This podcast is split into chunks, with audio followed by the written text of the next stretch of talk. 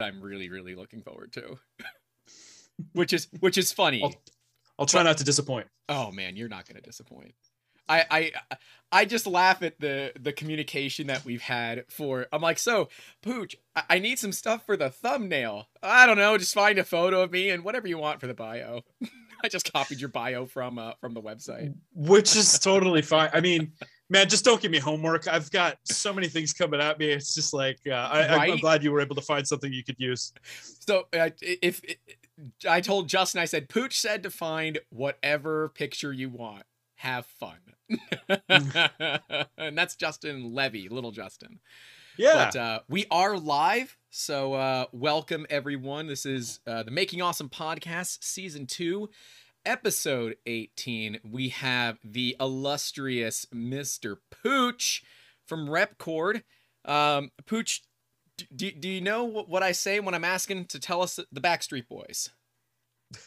Tell us the Backstreet. You like want me yeah. to sing for you? No, the who you are, the where you from, the what you did, as long as you love me. Oh, I thought, okay, okay. I thought you were gonna have me, you know, bust out a few Hey, I can do look, that. That's it, another it, podcast. It's free form, man. Whatever you want to do. You, you, you want to throw some tunes down? Let's go.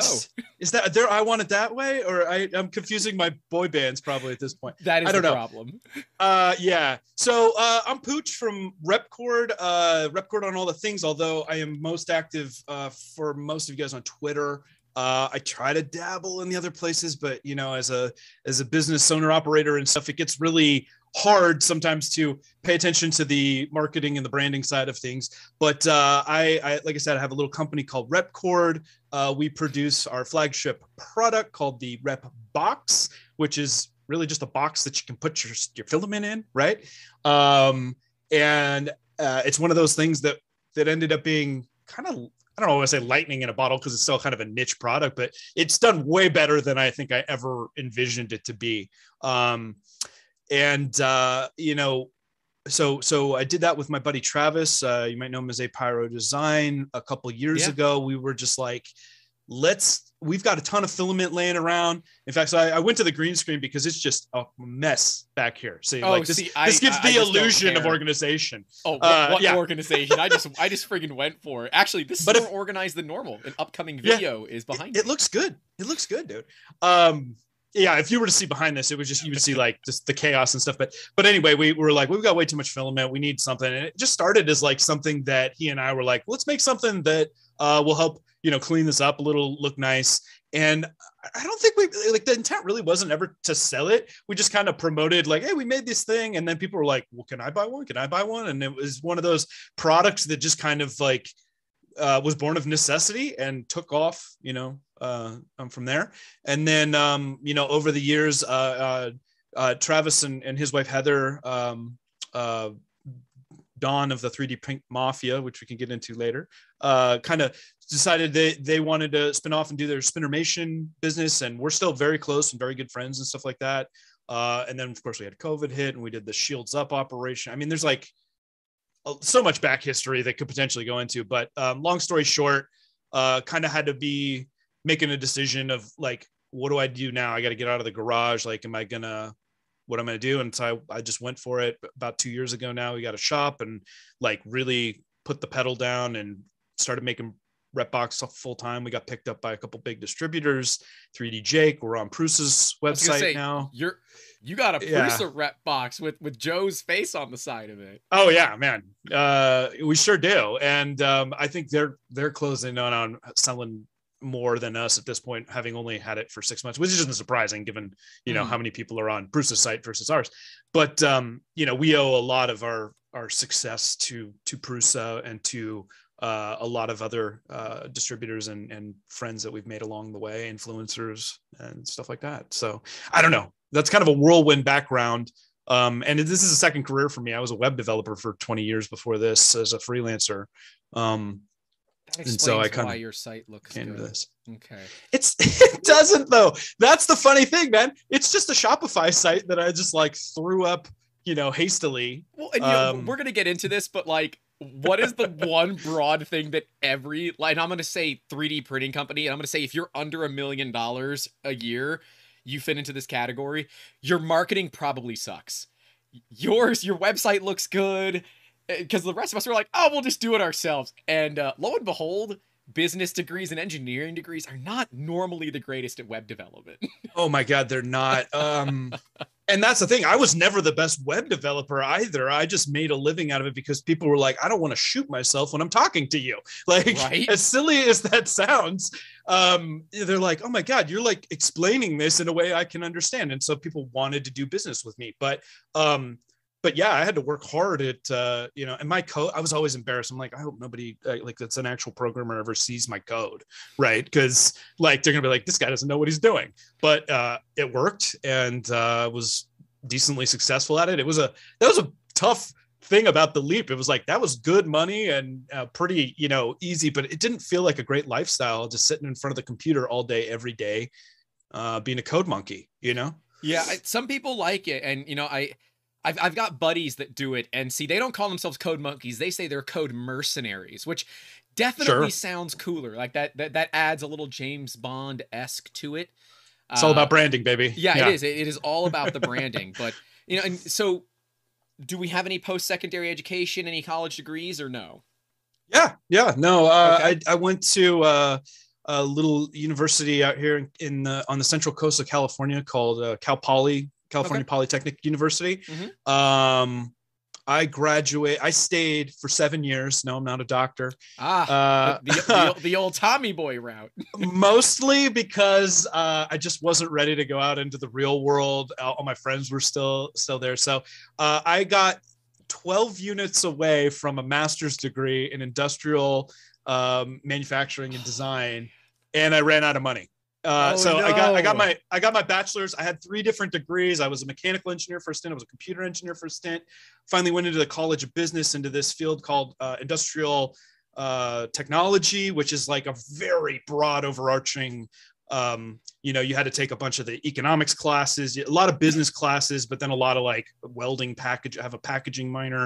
Uh, I have a psychology minor. Um, I just, I was just like, I just keep taking like my advice for people out there, like that are in school, like stay as long as you can, like Especially because going out into the real world. Oh my god, no, no scholarship. You know, I uh, I worked all through college as well.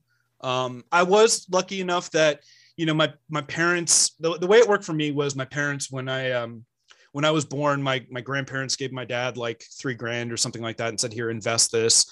And it was probably about twenty by the time I was ready to go to school. So I was lucky that you know, and it was this was all very you know just mutual funds and uh, you know what my dad managed himself in um, right. Charles Schwab account or something. And they're like, here, this is yours and make it last as long as you need because when it's gone, that's it. Like we're not, Yeah. don't come, come to us for money. And that actually was a really good, I mean, that's good chunk. You can, you can do a lot with, at least back when I was going to school, um, you could do a good amount with that, but it wasn't enough to get all four years. So I had to have a job still. So I always had a part-time job. I was doing um, help desk stuff. Uh, this time, like the dorms literally like were just wired for ethernet the year before i got there um, and so i was like my big part of my job was like installing network cards in people's computers and Oh, okay. getting not them bad. hooked up Yeah. to the campus network and so you know that's kind of where i got a lot of my tech background Yeah, and all, then all I- the I didn't- PEBKAC errors, right? Oh yeah, Yeah. tons of those man. I can't tell you know. I mean I, I can blame hardware for a couple of the things but yeah no there was a good amount of configuration issues. And and and at the same time you know imposter syndrome there as well. I'm like i don't know what i'm doing but i was crazy enough to figure it out. And uh, that's you know what my boss at the time i guess saw in me. I- Like, I have I- talked with enough IT people to generally understand that the, the broad spectrum of IT just means they are better at Googling than you are. And they're better at remembering those things they Googled than you are. That is that is the broad spectrum of IT.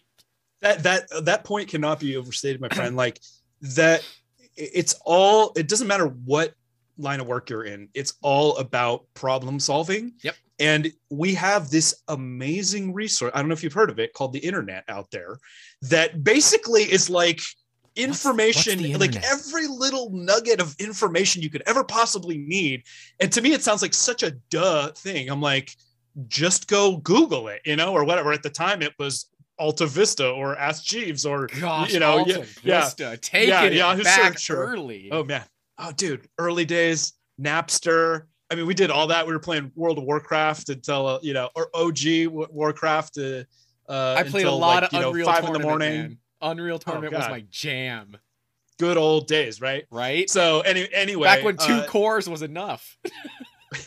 oh, this is before there was like, what, what's another core, right? You're like, Yeah. A Uh, Core 2 Duo, that's better than my last computer. That one only had one core.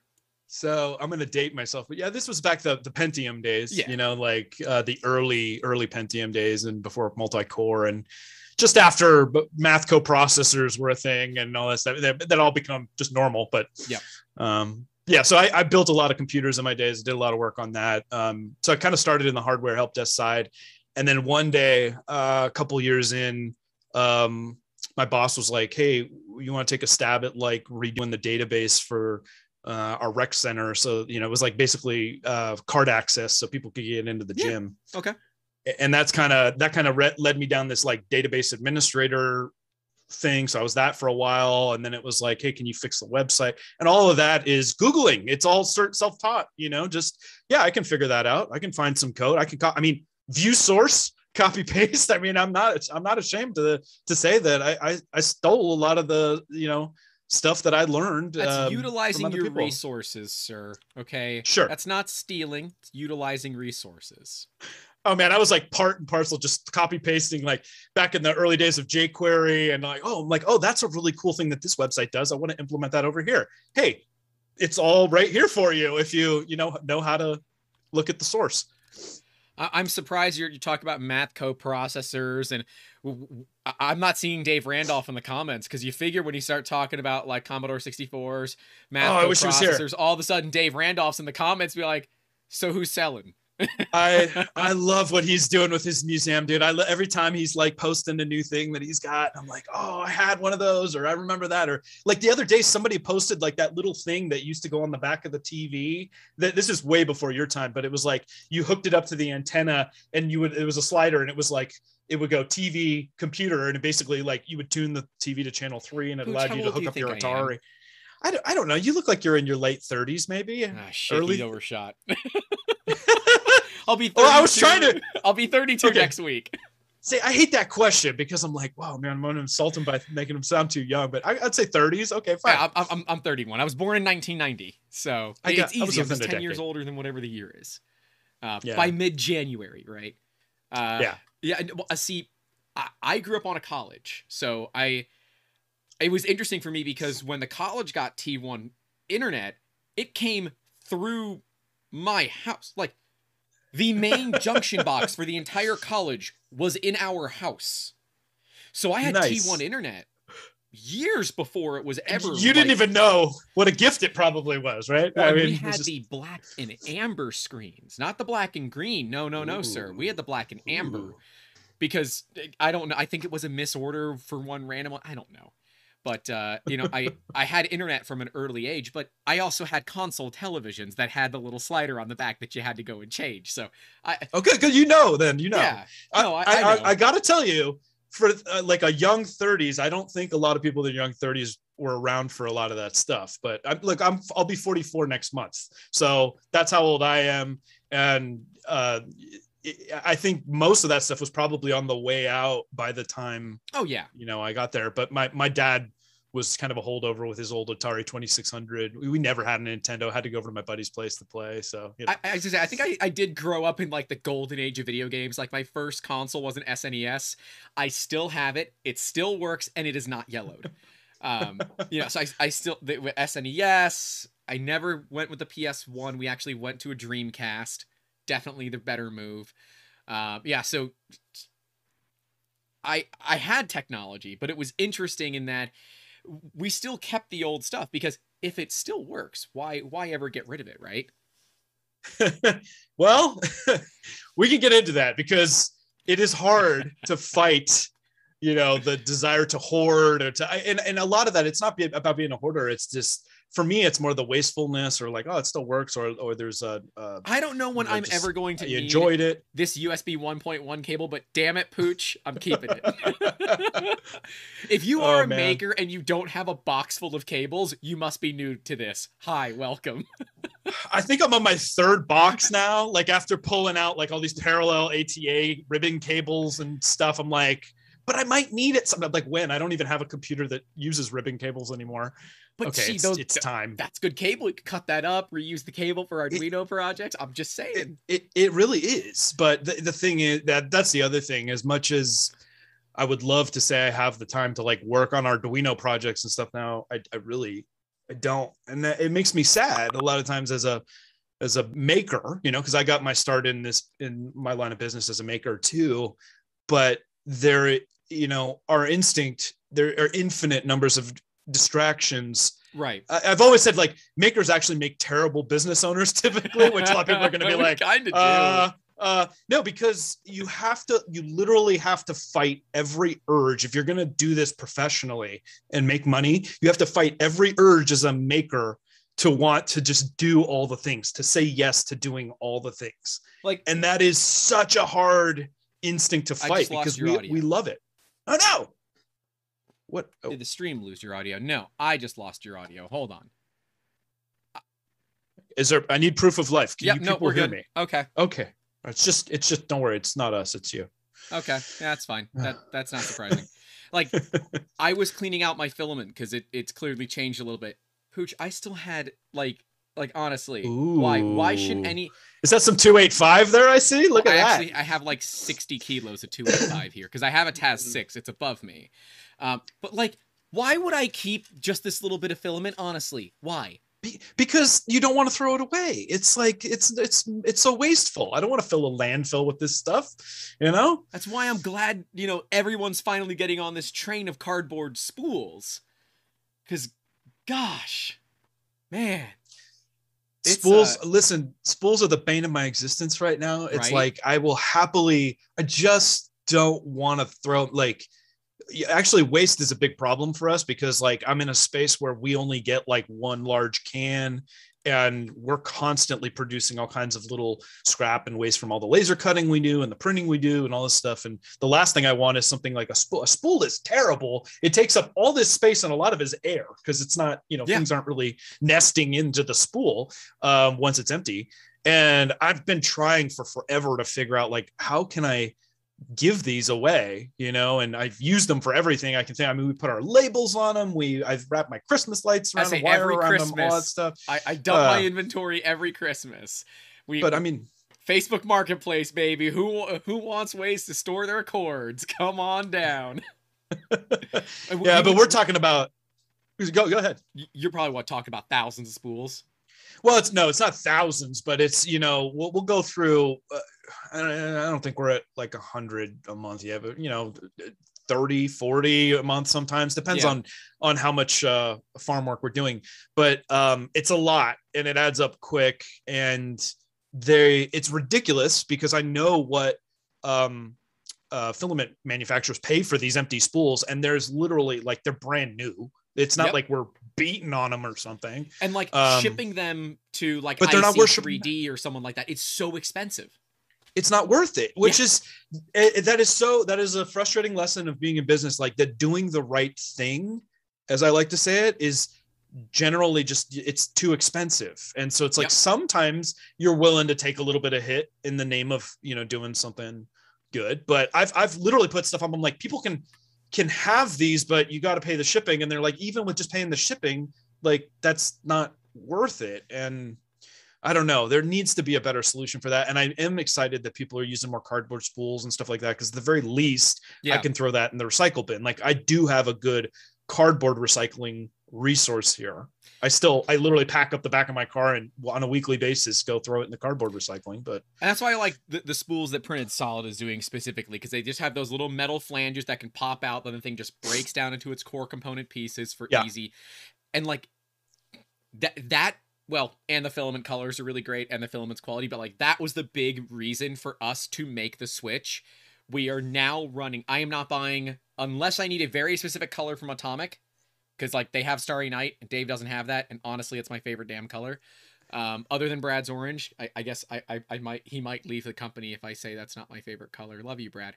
Um, I, I'm completely switched over to printed solid. Yeah. I mean the the Yeah. the Jessie materials, and now with PETG, it kind of gets me everything that I need.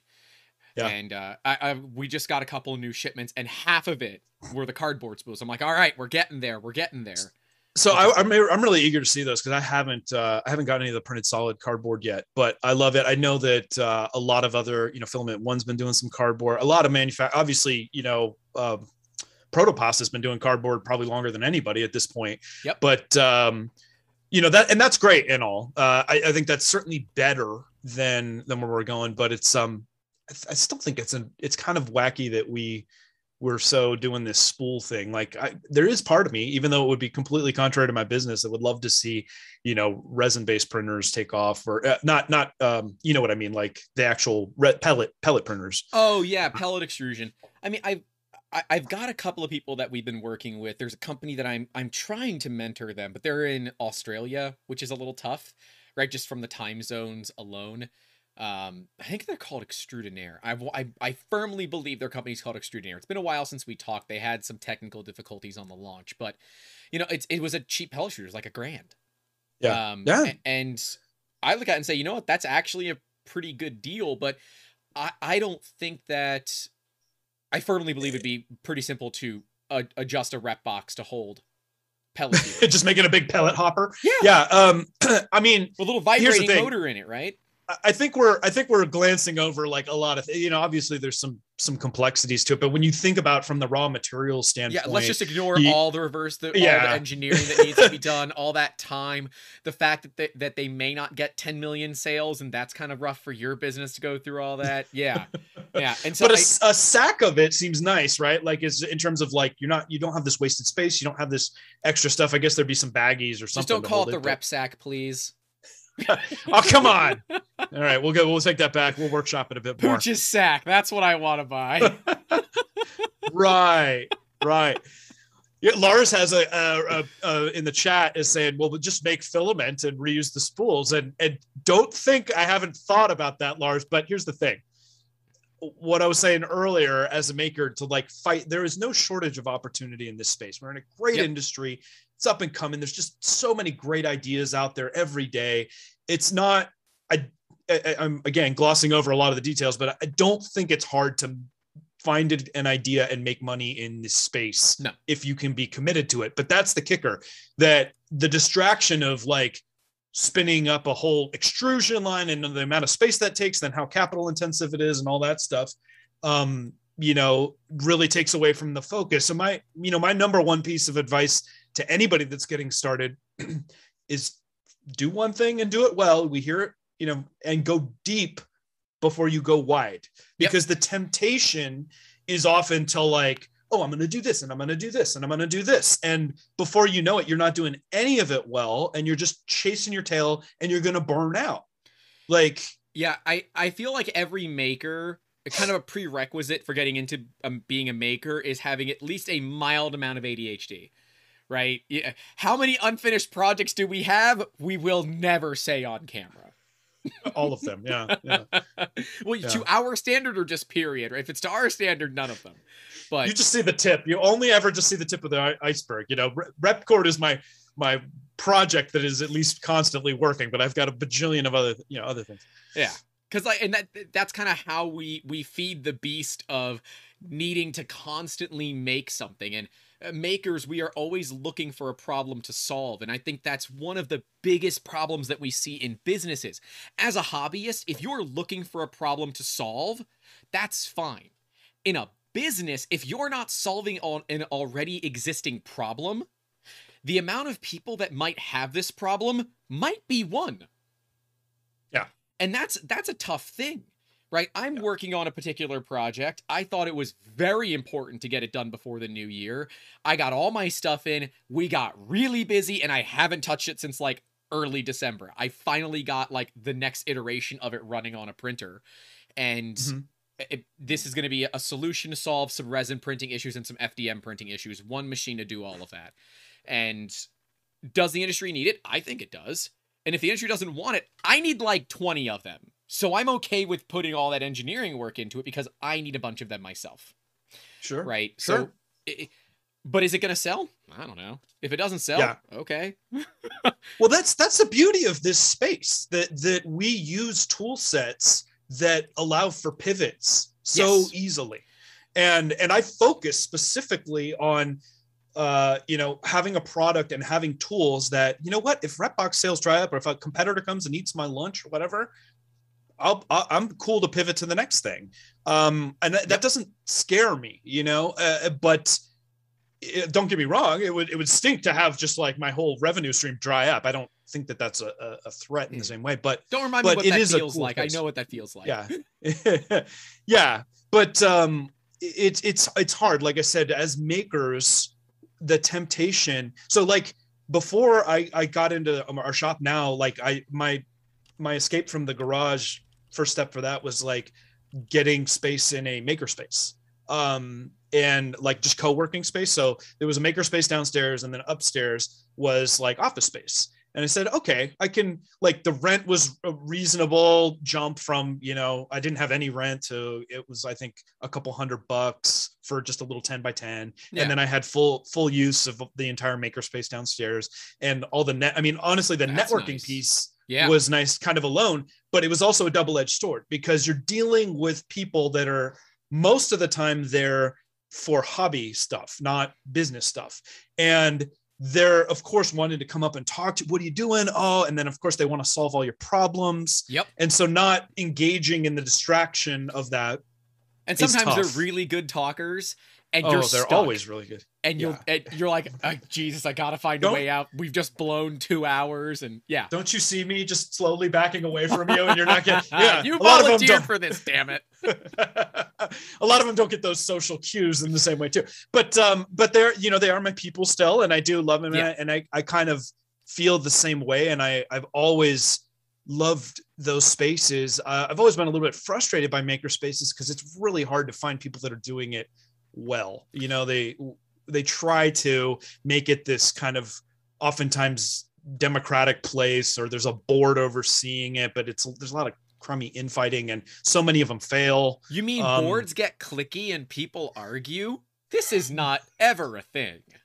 it, it was a it was a good space for me to be in to learn some lessons and to make some contacts but i will say that i am glad that i was able to um back away and get to a place where i could actually like focus on growing my business because it was not a good uh business incubator as much as they wanted like they, i think they were Yeah. offering that as a revenue generator to keep the lights on in the place but um it really wasn't a great resource as a business They serve to help you launch, right? Because if, Yeah, if yeah. you're doing something with a CNC mill and you don't have a CNC mill, you've got you, you- now have a core problem in your business offering. You have a piece of machinery that you need, but you do not have.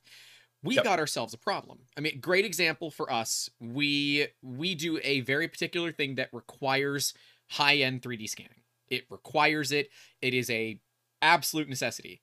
The Okay. guy that we were always outsourcing to, which was also the guy that was bringing me all the business, decided he wanted to just buy a boat and retire. And I'm like, well, can I buy your scanner? He said, no, I'm just going to keep it. Like, cool.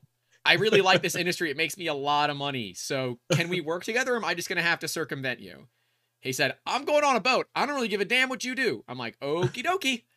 And uh, wrote a big check at the end of the year for for some pretty hardcore machines. And um, you know, it, it is just to keep us moving, right? Yeah. What people don't Yeah. understand is as a business, you will likely try to put everything into one basket. It is very normal to say, "Well, I've got this great industry it- it's working out great for me. All my eggs are going to go in this basket." And for me in 2019, that was defense.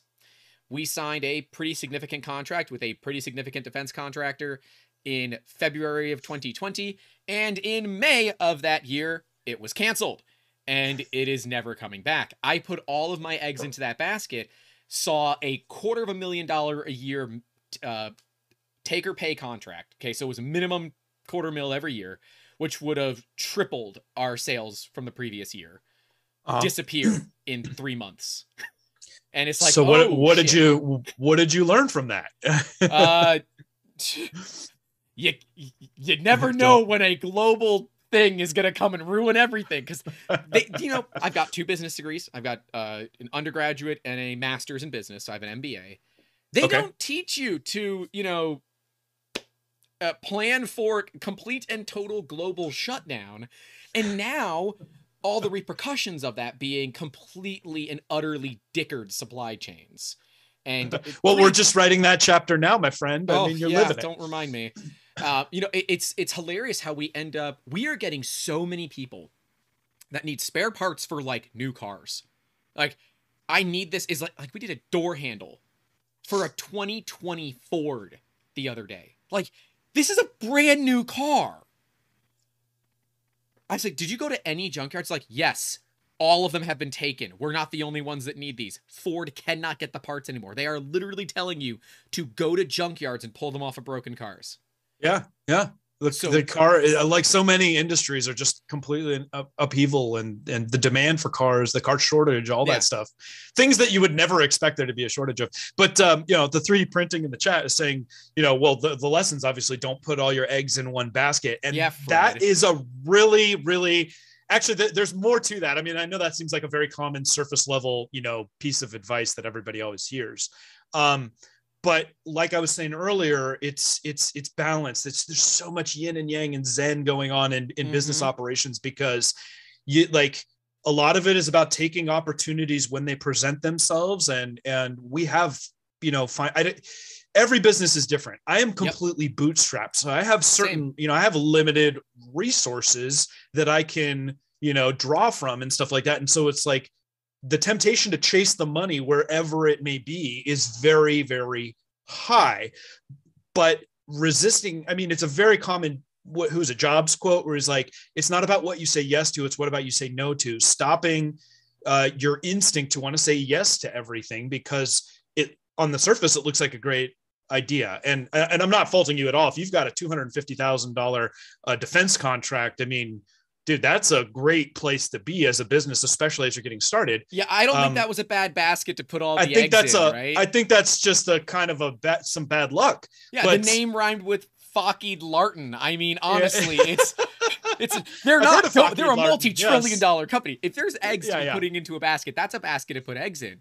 But Yeah, you know, yeah. sometimes the world's like, so you know how you were looking to be a successful business owner? How about you go back to school, bitch? Get back, get back in line.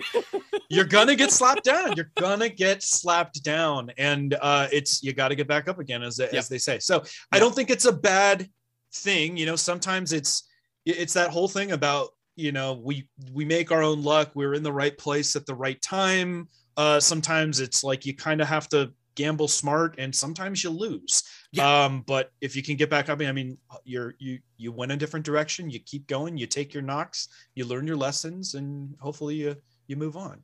Now we we're kind of like in that middle stage of business. Like we're we're we're talking about the business development side of things. Let's back it up and kind of and and start with like where do you actually start? Right? Because we, we we talked a little bit about, you know, having a problem to solve versus trying to find one. And, you know, we, we barely touched a little bit on how Repcord started, how that rep box became a thing. So I, I'd love to kind of know like where where was that impetus that caused the start of Repcord for you, and Yeah. you know, how it's kind of grown since then.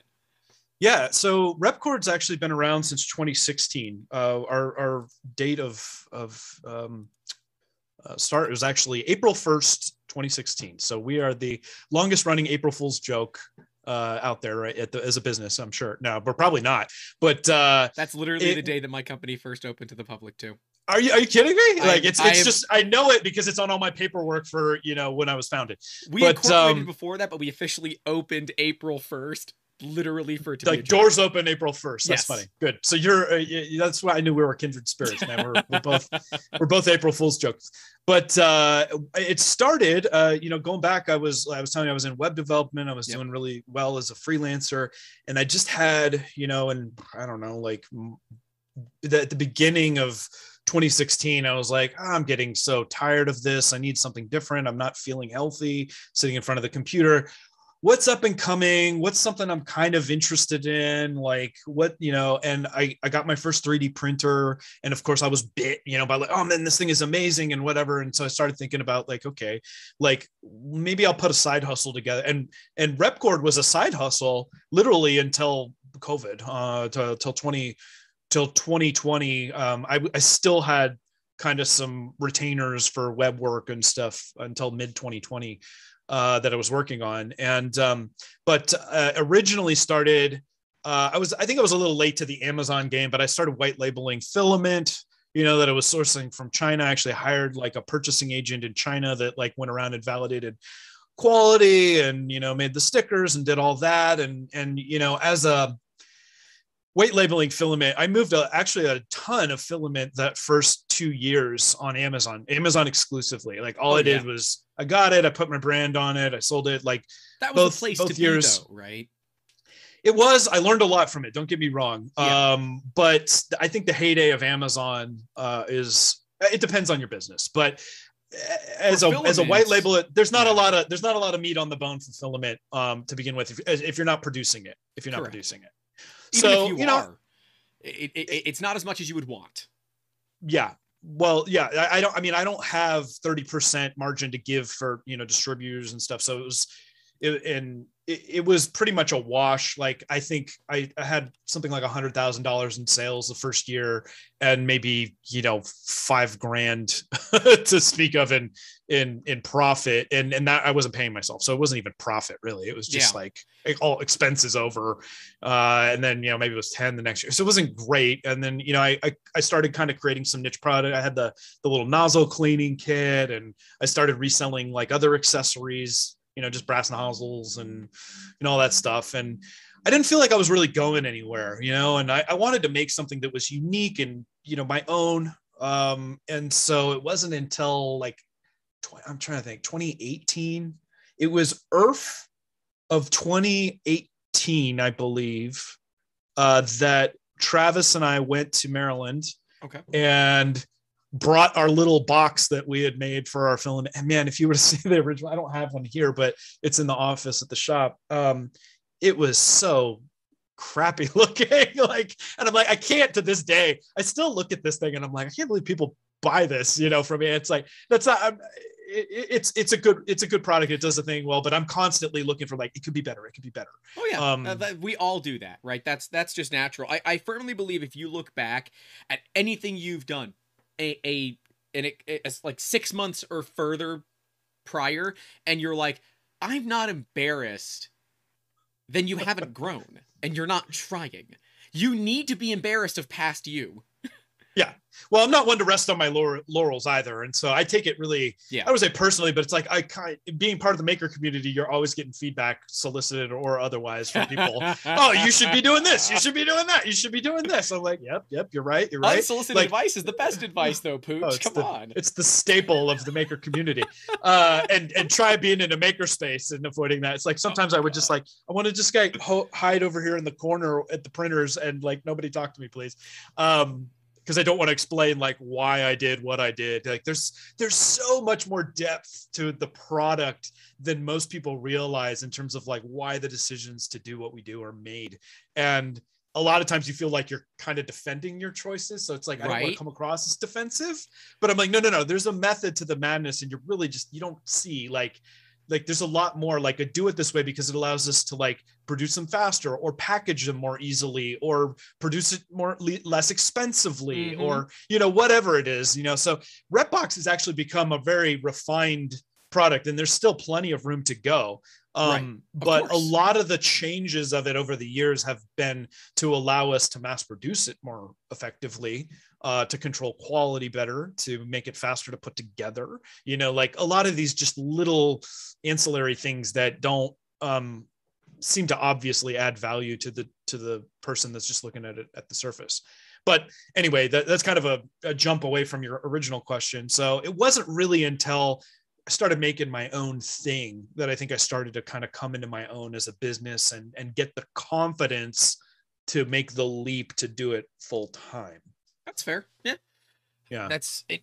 That leap is a really tough one to make, and I I will admittedly say I made it way too early. I made the hmm. leap way too early, but I said, you know, you either kind of got to commit and do it, or you're bound to sit there and, and have FOMO for the rest of your life, right? Oh man. Yeah. And that's Yeah. I, I think a lot of us deal with that. And now with having the machines that quite literally make FOMO never a, a thing, right? "Oh, you know, I really want to do this piece, and it would look really cool in a video. Screw it, I'll run it, whatever. You know, and if we, it maybe Yeah. that video never makes it off the cutting room floor, but I'm happy in the fact that we made it happen. Yeah. um, yeah, I I, understand. I think you need to. I think you need to. I think that's important, though. I think you need to feed yourself those little things just to kind of keep you feeling fresh over time, because it's really like as as sad as it sounds. It's like it's not. It doesn't feel particularly exciting as a maker Mhm. to make ten thousand of something or hundred thousand it's of something. You know, like it's it's boring, right? But it's like absolutely necessary to like get off the ground as a business to and do like so much of what I do now is in support of of the business and like managing the books and hiring people and all these things that makers just inherently hate. Like they Oh, don't, yeah. and that's Hiring that's why people, so that's many fail. It's so tough. And I always say that there's a there's just a world of divide and difference between making one of something and making 10,000 of something. But um Yep. you know a lot of people get their start they're like, "Oh, uh, I built my own 3D printer. I could put the kits together like this is great and now people are going to want to buy this from me." And then they realize really quickly like sourcing sucks. Like coming up with the money that it takes to do this, like packaging things, shipping things is a drag. And I'm like, yeah, like, Yep. but that's what it takes to to be a business. Uh, so you you have to have a tolerance for risk. You know, you and it depends. There, you know, everybody's background is different. Like how old you are, what kind of financial uh, situation you're in. Um, I've taken that leap we talked about multiple times in my life, and I have a family and kids, and um, that's that's infinitely harder too when you know other people, other humans are counting on you to eat. yeah. My kids love to eat, you know, I- and I- it's uh, I can go a couple of nights without dinner to get a little extra Right. cash in my pocket to get to Yeah. buy this thing or to do this thing. Um, I don't have kids. I don't have a wife. People know the better three quarters. We're just we're dating. Hope to make that something more one day, but that's that's future. And if it does occur, yes, I'll make the ring on on stream. Don't worry. I have a Woo. cat who is currently off doing important things. So we have the stunt double is here because I was Oh, I tired. I, was tired of getting questions as to why there's an empty animal bed next to me. Uh, I see. Some of them started to get a little dark, and I wasn't about that. So Yeah. we have the stunt Yeah. double. Uh, yeah, my director of marketing is off doing important things. And for those that don't understand it, my cat is my director of marketing, and yes, it's on the website. Um, you know, and that that's part of our core business is we like to have fun, and uh, you know, I it's important. It's an important part of business. yeah, like I, I can sit there, put on the three piece suit, you know, look the part, speak the part, and all that. But it's way more fun to go to job to like interview people in like a raggedy old t shirt because they are not expecting it, and you instantly catch them off guard, and their responses are way more. Uh, pure and real to themselves rather than the well where do you see yourself in three to five years i don't even know where to see myself in six months you're asking me three to five years alive would be good uh decent health is fine financially stable would be great but honestly you know I, I, I i'm negotiable on that one What's that Mitch Hedberg quote? It's like, what? How do you? Where do you see yourself five years celebrating the five year anniversary of you asking me that dumb question? yeah you know, like, I, like hate I, I hate it too. Yeah. I think a lot of entrepreneurs hate that question because it's. I mean, it's it's it, well, but here's the thing. Like I, the spirit of it is important. It's like you need to have some goal that you're shooting toward, like direction, and like we often. Yeah. especially in the maker space, like have, uh, there's like a million things flooding, you know, our head on it, and to, to focus, to really truly focus, is so difficult sometimes because the temptation to like want to do these things for fun you know and and it's it's all about balance. Uh, you know it's it sound like a broken record and a cliche because it's like i'm like you like i don't take myself too seriously. If we're not having fun what's the point of all of this stuff? Right. Um you know it, it keeps you sane it keeps you healthier like it helps cut, cut the stress down. You got but but i mean mitigating stress is important. Oh, God, like there's like, so many things. Stress will kill you faster than likely your bad eating habits that will come of working 100 hour work weeks and all that the stress will kill you faster 100% And, uh, it, it you know one of the big things that that that we were taught in school was the business plan. Um, and so I'm I'm gonna be straight. Do you have a business plan? Do you have like a written business plan for for Repcord? I did write one way back in the day, like when I first started. And you never Um, updated and- it, right? Never updated it. It has nothing to do with any of what I do now. I'm not the only one that did that. All right.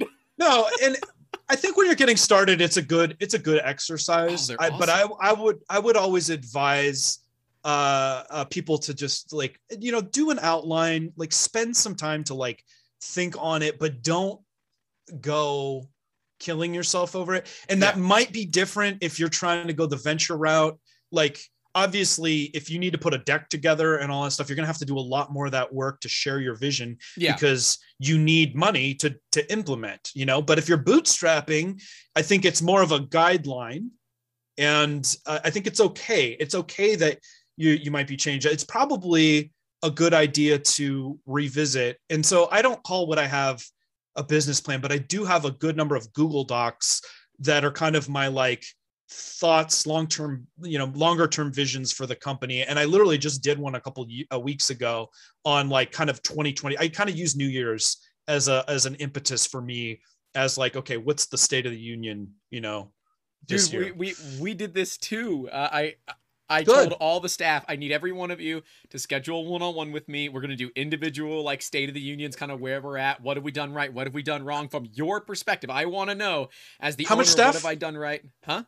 How much staff do you have They're all contractors technically. They're all 1099 contractors, but we have 12, I think, as of today. you're you're working regularly with about 12 people yeah Yeah, I mean, some Okay. obviously work up more than others in being a service business. Sometimes the engineers are working ragged, and sometimes they're just hanging. Out. But you've out. got a team you've Yeah. got a team so how how you go about paying them and stuff is more of a you know construct of the business eh, It's and- all you know. It, it- it's all cash because it, it's 1099, so it's PayPal and all that. it's so. cash in a dark alley at night you know it's like No, 1099 in a little taxes are their problem. not envelope yeah, yeah. You know, I'll, I'll I'll I'll mail them one dollar bills twice a week, right? yeah oh No. yeah we we we believe that paying people well is important, but I also firmly believe that you can't always do it yourself. And understanding when it is time to bring in somebody is very important. And if you say, "Well, I'm going to raise a million dollars in investor capital, hire an entire staff of people, and you know we're going to have a successful business," you are probably going to fail. Um, having that entire business plan and knowing what those costs are going to be, adding 20% on there for just oops kind of money and at least like making sure you can even find the people right right now finding good talent is incredibly difficult and Yeah. people don't under I, the fact that you see every business with a hiring sign on it is not because they underpay their people. Some of them is that some of them because the businesses suck and people want to work other places but a lot of it's just simply because people are getting paid more or they're valuing their time more and they're able to work from home where prior they didn't you know they didn't have that opportunity.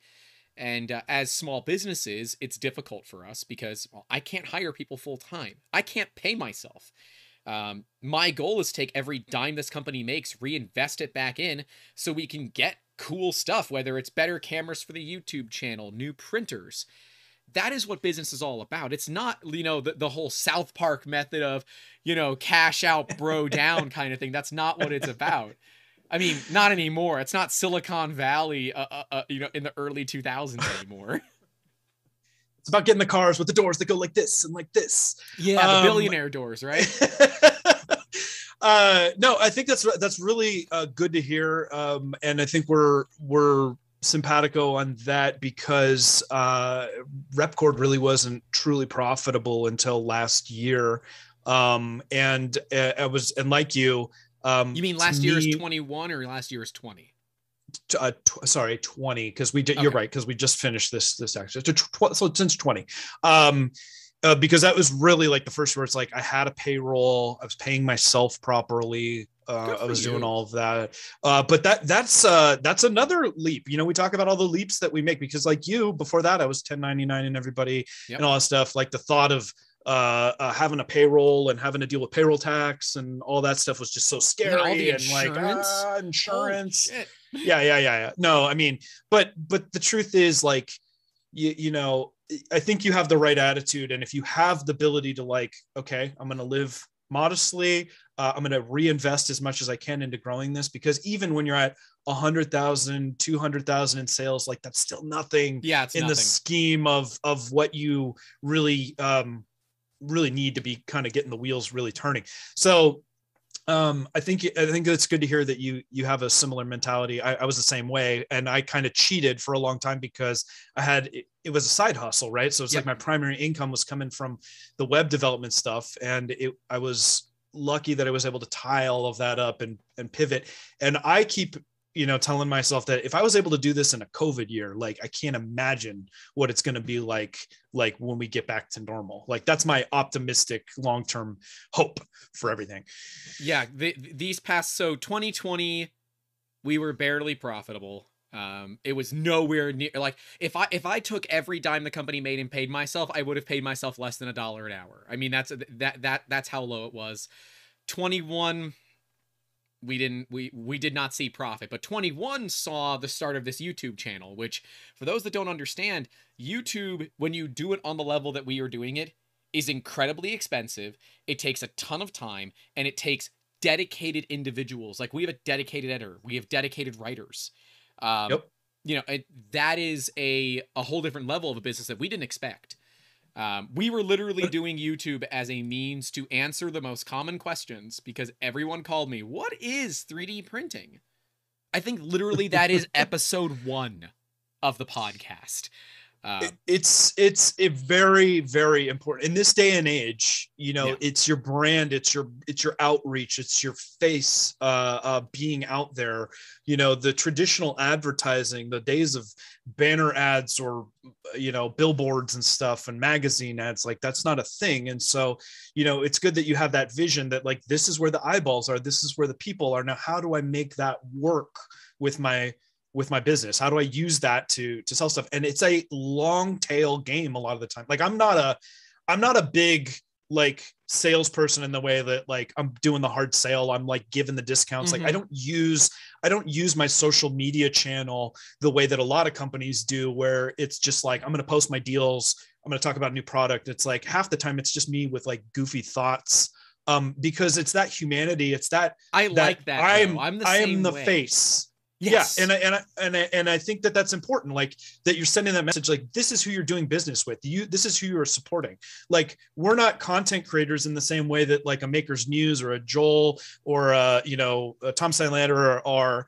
Um, I wish I could afford to be, but yeah, no, we're not. yeah but it's i think it's still important that people know who they're dealing with and who they're supporting Yeah. with uh, supporting and and you know to me i'm like i don't need a patreon i don't i don't necessarily want uh, uh that pressure. Um but if you want to support what i do you know like here's what we're doing and here's why i think it's cool. And you can come along on the journey with me if you want. And i appreciate every last one of my customers because they're a vote in like i believe what pooch is trying to do in you know you know rebuilding american manufacturing to some extent and you know small business supporting small business buying local you know that kind of thing. So Yep. Yep. I um, mean, and to answer, so Bob, Bob, I saw your note in the chat a little while back about tours for for Repcord and in non-COVID times and uh, at the, at the HQ, and nothing would make me happier. I love it when um, you know I can I can show off stuff, but it, like there's also a piece of embarrassment, like how actually underwhelming it would probably seem to people uh, to actually like walk through and how small uh, it- we it are is. and we've our come a long biggest critics, aren't we, Pooch? Uh, we we are we are um but uh i would love to find a way uh you know to to and enable enable that i am literally like in a shop space like my next door neighbor is a cabinet maker there's like auto you know guys down the road it's like the weirdest space like but it's a great first space for me Generic light I'm- industrial, right?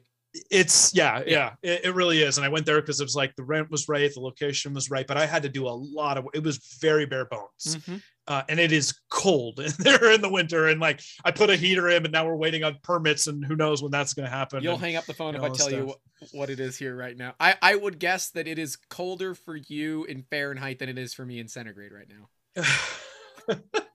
I'm in the foot like it gets a lot worse for a lot of other people. Like I'm, I'm gonna I'm not gonna get any pity points from anybody like in the Midwest that's dealing with That's with fair. uh, with cold. But Or it's Bob. it's it's or Bob, yeah. But uh but I would love it. Uh Evan, Rep Repcord is in California. We're in the Sierra Nevada foothills, so we're like an hour south of Lake Tahoe.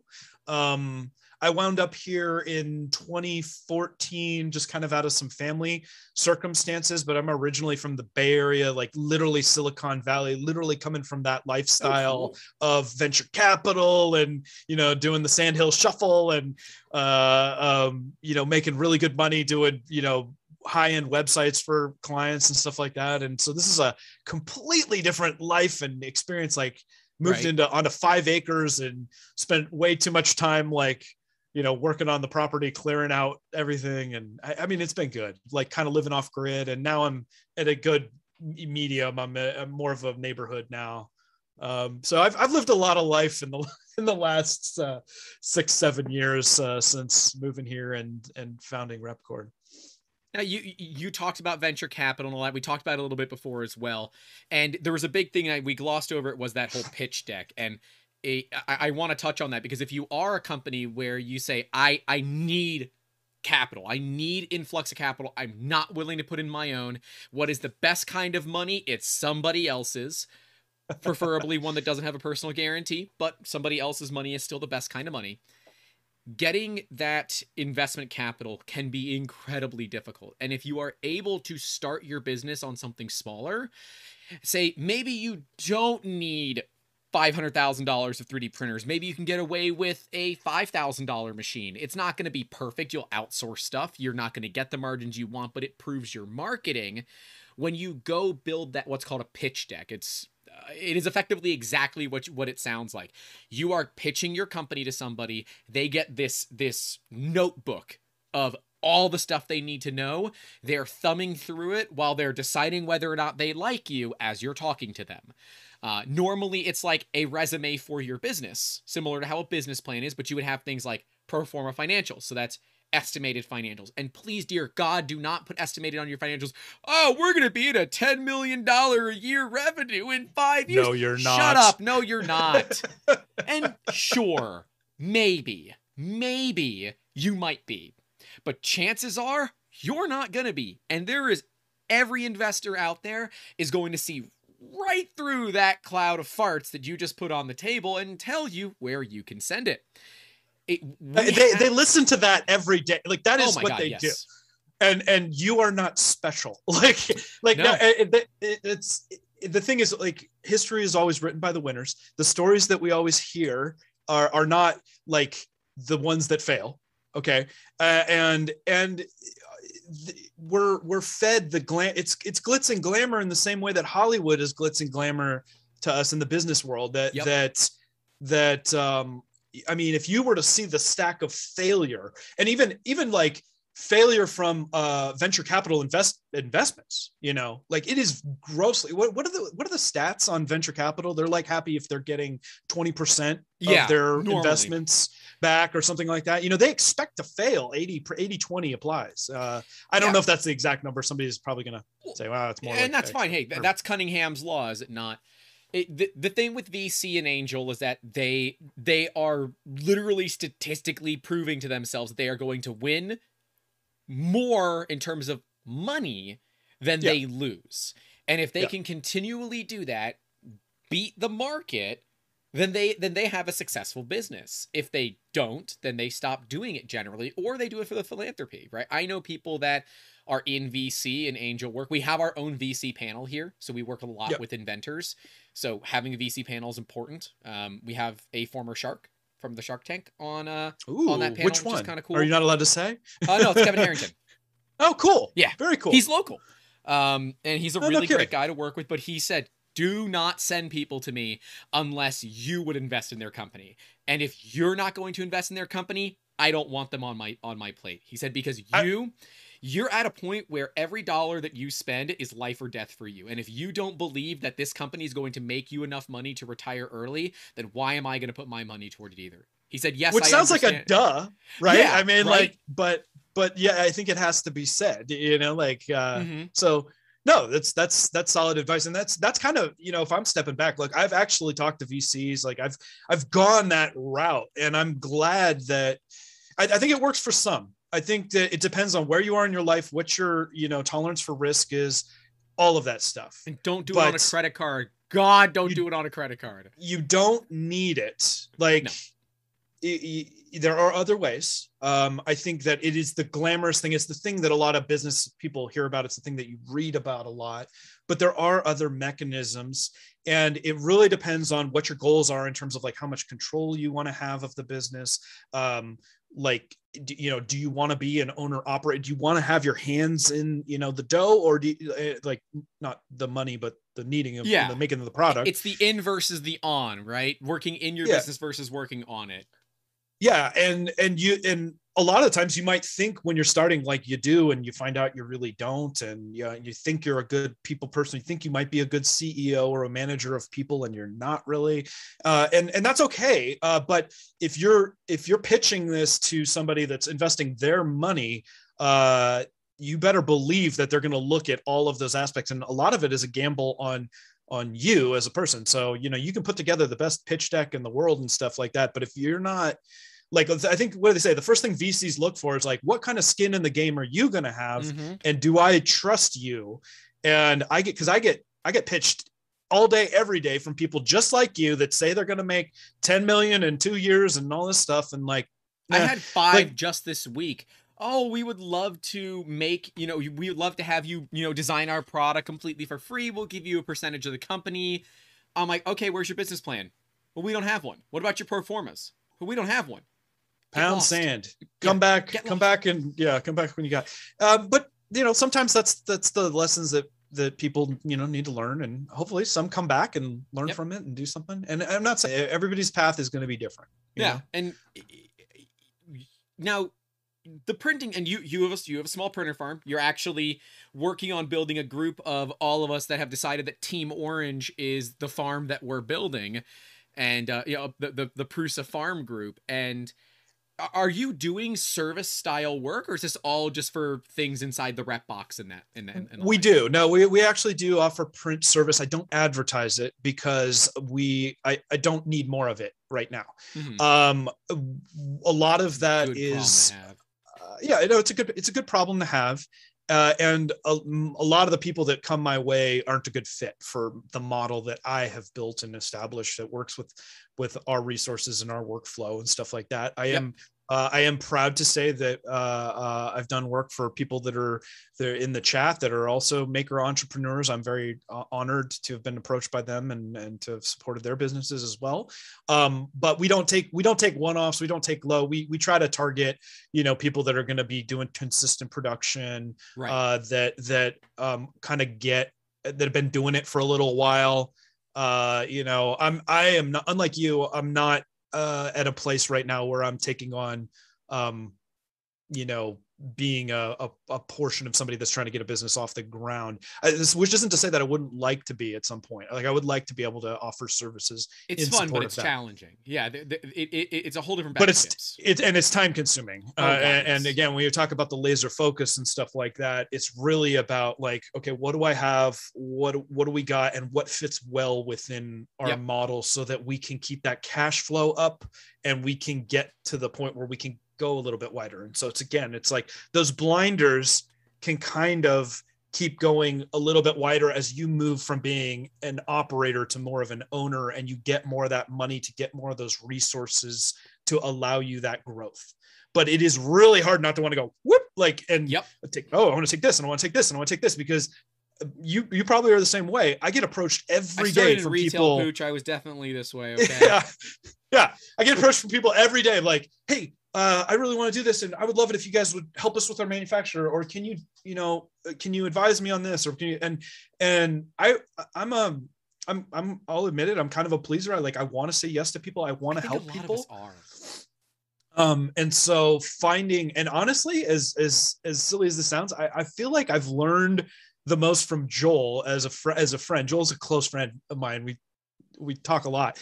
Um on on really good ways to be able to say no but still feel good about it and leave the door open and make people feel okay and not rejected because uh you know i can't imagine how bad you know for as much as i'm talking about people approaching me like think about so, somebody that's an influencer Yeah. on the regular people like oh i want to collaborate and i want to do this and i want to do that and it's from businesses and it's from individuals and all that stuff and he is just it is it is an art form watching this man uh say no but here's what i think you should do or you should really talk to so and so or whatever like he's very good at redirecting and still offering help and advice without having to take it all on his back And Joel can send those sponsors my way.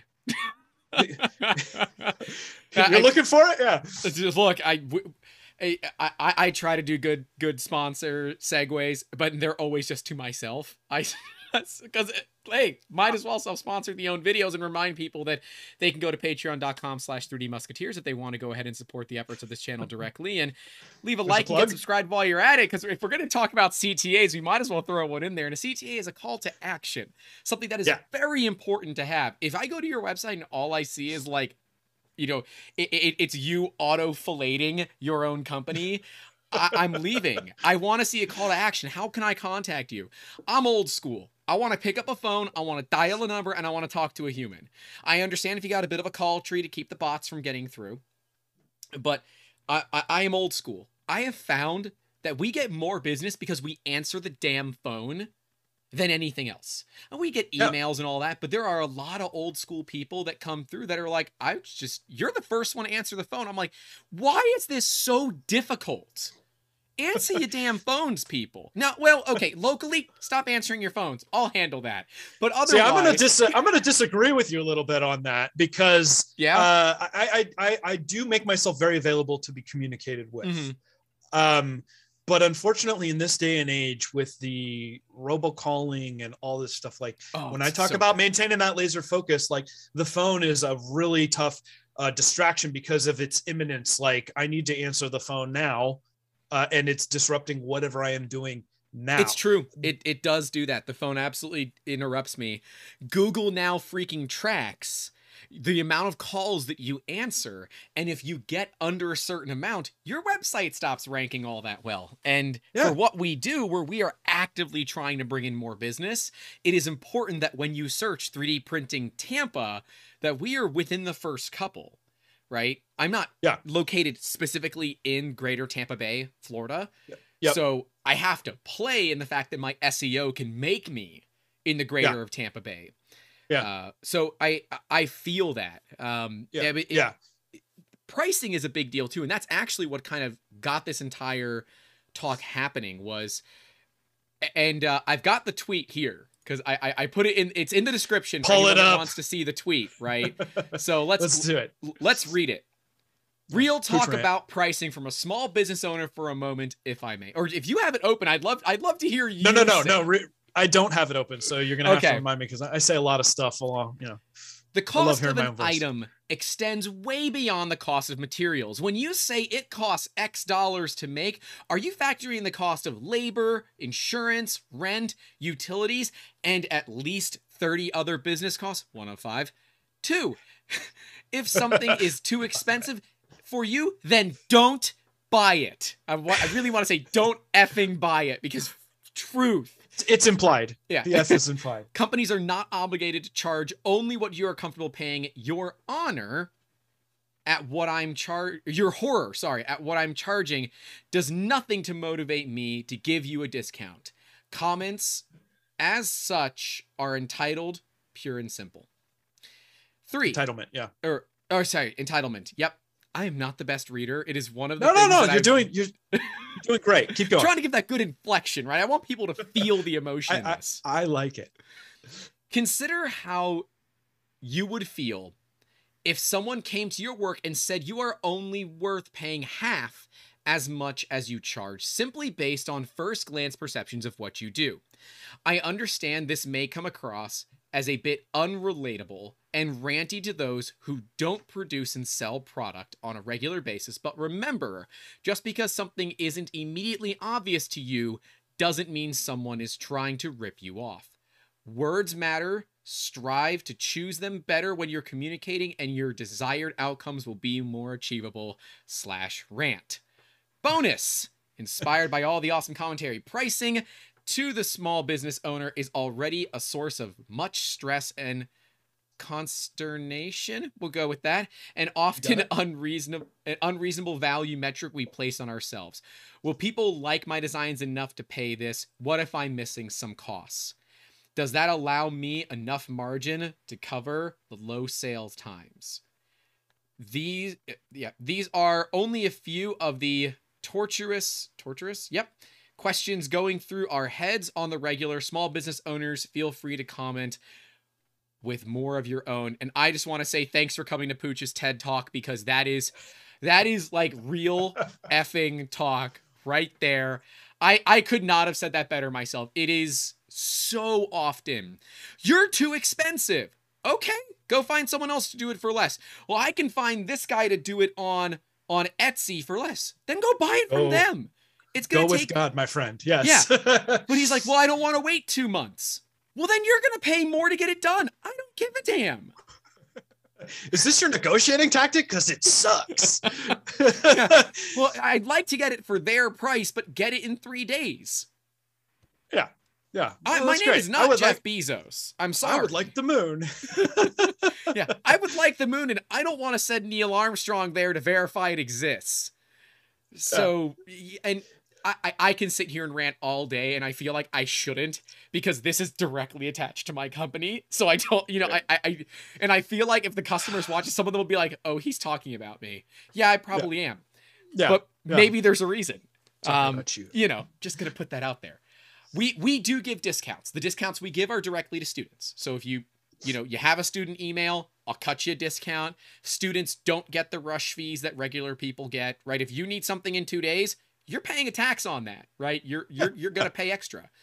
Um, you and know, I give discounts too. It's it's Yeah. it's it's a more uh you know more bees with honey kind of thing too. Though to me, you know, I I one I want to like this is kind of a, a a look into the my- again my humanity as a business. Like there's many that would argue like, well, that's not very professional to just like use Twitter as your bitching platform. Mhm. Um, but the truth is, is that like so many people just like lose sight of like who they're dealing with. I can't tell you how many times I get an email on a daily basis almost that of somebody that was like complaining about something. Maybe they're a customer, maybe they want to be a customer, whatever. Mhm. They're just like, they're just coming at you guns blazing, right? Like, Yeah. I don't know you're doing, all this stuff. And then I reply to them. I'm like, oh my God, you replied to me. Like, I didn't think I was going to get.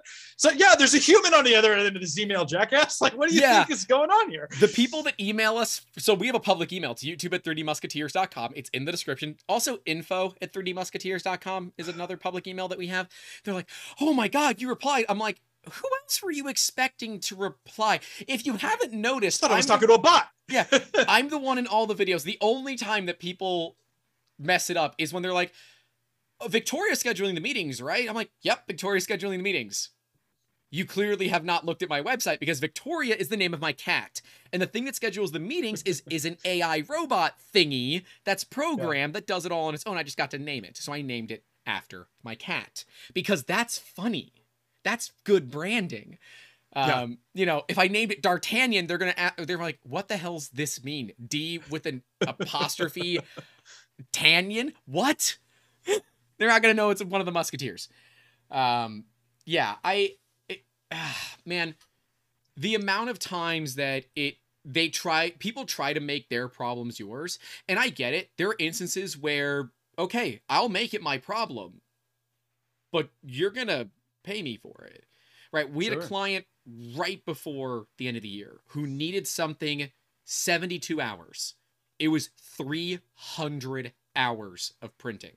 300 hours of printing at regular stock Prusa speeds, right? We quoted stock Prusa speeds. We run faster than, than stock Prusa speeds because I'm not an idiot. I have a business to run, damn it. I can't, I can't print at 45 millimeters a second. Can't do it. It's too damn slow. Coward. Coward. 120 minimum. if you're not printing at 120 millimeters a second, you're a coward. I, honestly, on a Prusa, they can handle it. So you, you you will burn through bearings faster. So have those in stock. oh, but, yeah. uh, you, you should know- hear the sque- You should hear the squeaking in the farm sometimes, it, if it's not seized, she's still fine. I don't care. If, I don't care if the rods are messed up. You don't see it in the prints. Uh, but you know, th- this client, she said, "I really need to get this done. I understand it's right before the holidays. Can you do it?" I said, "I'll do it for you." And I sent him. I sent him the quote. They instantly paid it, like right there. And he said, "I appreciate you making this happen." He came out three days later, picked up the parts. He said, "You know, I didn't think you were going to be able to do it." He said, "But I." This is a he's a he's a business owner though, right? this is a big business. Big business. so owner. okay, so so the, see uh, that and that's why a lot of companies like I am very picky about who I do business with, and business owners make the best customers because they get it. They get it. you know? he, he, they he- get it. He shook my hand and said, "Thank you for making my emergency yours when you had no reason other than the fact that I paid you to do this. This is how Well, that's you a big that's a big business." reason. But and- yes, no, no. and I said, true. "Can I go get a how you make lifetime recorder? Can you say that one more time into the microphone for me, please, sir?" I know, right? Those are the those are the testimonials that you just really wish you you know could make it out there more. Uh, but I've been in the same boat, please? and and I'm I I want to say yes, but it's Yeah. like here's the thing: like the the underlying advice to that rant tweet is just like think you know your tactics matter the the mm-hmm. how you ask like help me get to yes. Yep. okay? Like and that and and so many people are missing and i think that a lot of that is the benefit of maybe some of like my, my psychology edu- education and stuff like that. Like dealing with knowing how to deal with people. Evan in the chat brings up it's really hard to know when to respond and not to respond Yes. to people. My advice to that is you should always respond. You should not Always always respond. respond you should not always respond right away Yeah. uh eh, because it is very easy like in anger ah fuck this guy you know like you want to you know you you just like i'm gonna unload on this mofo but um Yeah. but you should always respond uh and and to me uh my my tactic is and it's funny because i think it, if anybody's ever been paying attention like there's definitely people that I'm responding to right away. Like I look at the emails uh, pretty quickly. Like I, I take Yeah. it a, as a source of pride in my response rate. Like uh, you can always email me, and if you haven't, if you've emailed me and not gotten a reply, like I apologize. That probably means you've gone to spam because I do not ignore people. I I, do check not like spam being multiple ignored, times a day for this exact reason. and I, I try to be better about that. But I, Yep. I admittedly am not. Like a lot of times, I've got just so much stuff coming in Yeah, that, that to going do, through man. spam spam is not you know a high thing. But um, but I I want to I want to genuinely help. Like I do offer discounts. I do work with uh, military military veterans education. I understand that some people don't have the money, but it's like the way you come at it, and, and it's like you- don't come at me and be like, how dare you charge. $25 for a or $23 whatever it is for a you know a french cleat or whatever uh if you come at me and like um um you know i've i've really appreciate your your stuff. Um i'm just curious like do you offer any educational discounts or military like if you're coming at me like something like that Yeah. you know i'll work with you. Sometimes i might say no. Like sometimes you might be asking for something that like i i'm just not willing to do. But a lot of times like i'll i'll work with you and um but you know you're you're very much in control of the situation. Uh and that's kind of the you know that's kind of the message that i, I give people. Um you know and and but, but reply you know show people the decency. And a lot of times like i'll go with the kill you know even if somebody's coming at me guns blazing i kill with kindness. I'll be oh like yeah. you know what? I'm sorry you feel that way.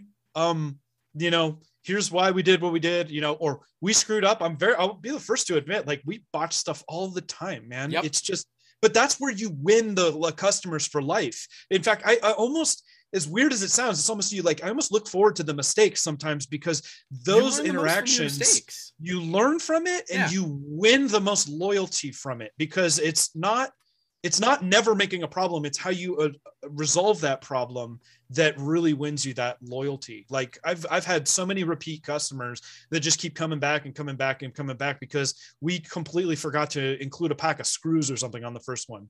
And most of the time people are like hey uh, i was missing this and i'm like oh my god i'm so sorry uh, here well, like i'm shipping it to you right now and it's not a hard problem to solve Nope. and i would beat the hell out of myself for it oh for yeah. a long time right? i'm like, like, ah how did i miss that "Ah." Oh, and it's the worst when it's like a big client. You're like, oh shit. So like when this guy came and picked up all of his parts, he's like, we're missing one. I'm like, shit. I marked everything. And so I'm like hobbling back inside. Those that don't know, I can't walk well. I walk with a cane. I have a bad back. And it is sitting on the other side of the cat bed, hidden. And so the part's there. I'm like, cool. So I quickly clean off the brim, hit it with a torch, bring it out, and say, I knew I printed this. He's like, okay, good. Because if I had to come back out here, that's fine. But I didn't want to. And you know, the the thing with this, he he said, you know, his son really wanted to come out. He thought he saw Darth Vader in the background. Like, nope, no Darth Vader's in the background. He actually saw a heat sink on the printer. So I decided that, uh, unrequested, of course, I would send him uh, two Darth Vader prints that we did. We actually Ooh. made them time lapses, and then I mailed them to him for Christmas because I, I knew he celebrated Christmas, and I said, "Give this to your son. May the Force be with you." And uh, he sent me a text and said, "Dude, that was really cool. You didn't have to do that. He really appreciated the pieces. Thanks." And like that is that is building a relationship that is well beyond the cost of the project, right? Yeah. I I, I don't know if you're the same way. I tend to become very much friends with my clients. Like they're they're heavily involved. Like when it's a long project, we're friends. Like my Oh, yeah, my You're doctor was together. a client. yeah, yeah. You know? No, that's that's great. You want to make people feel like that they, they want to work with you Mhm. because it's very much it is a very personal thing, and that that is the hardest part about growth for me is that inevitably you have to let more and more of that go. And Repcord, I take like I said, I take it very personally. Repcord is Yep. me, uh, and and you know handing off the customer service or the quality control and all that stuff is tough because it's like that's that's my integrity on the line you know? And and nobody no employee is ever going to care the way that you care. It is Um, a you hope you can find those people. Yeah. you hope you hope you can find those people. There are other Uh, business and- owners generally yeah. that have be. decided they want to go back into the workforce. and there's there's people out there that are that are good and get understand customer service. And you know a lot of times what you're looking for in people that can do customer service is like how they handle negativity right? It's Mhm. like how do you handle because people are going to come out you're going to get yelled at you're going to get like and it's it's going to feel like a drag right? Like how do you not burden yourself with that?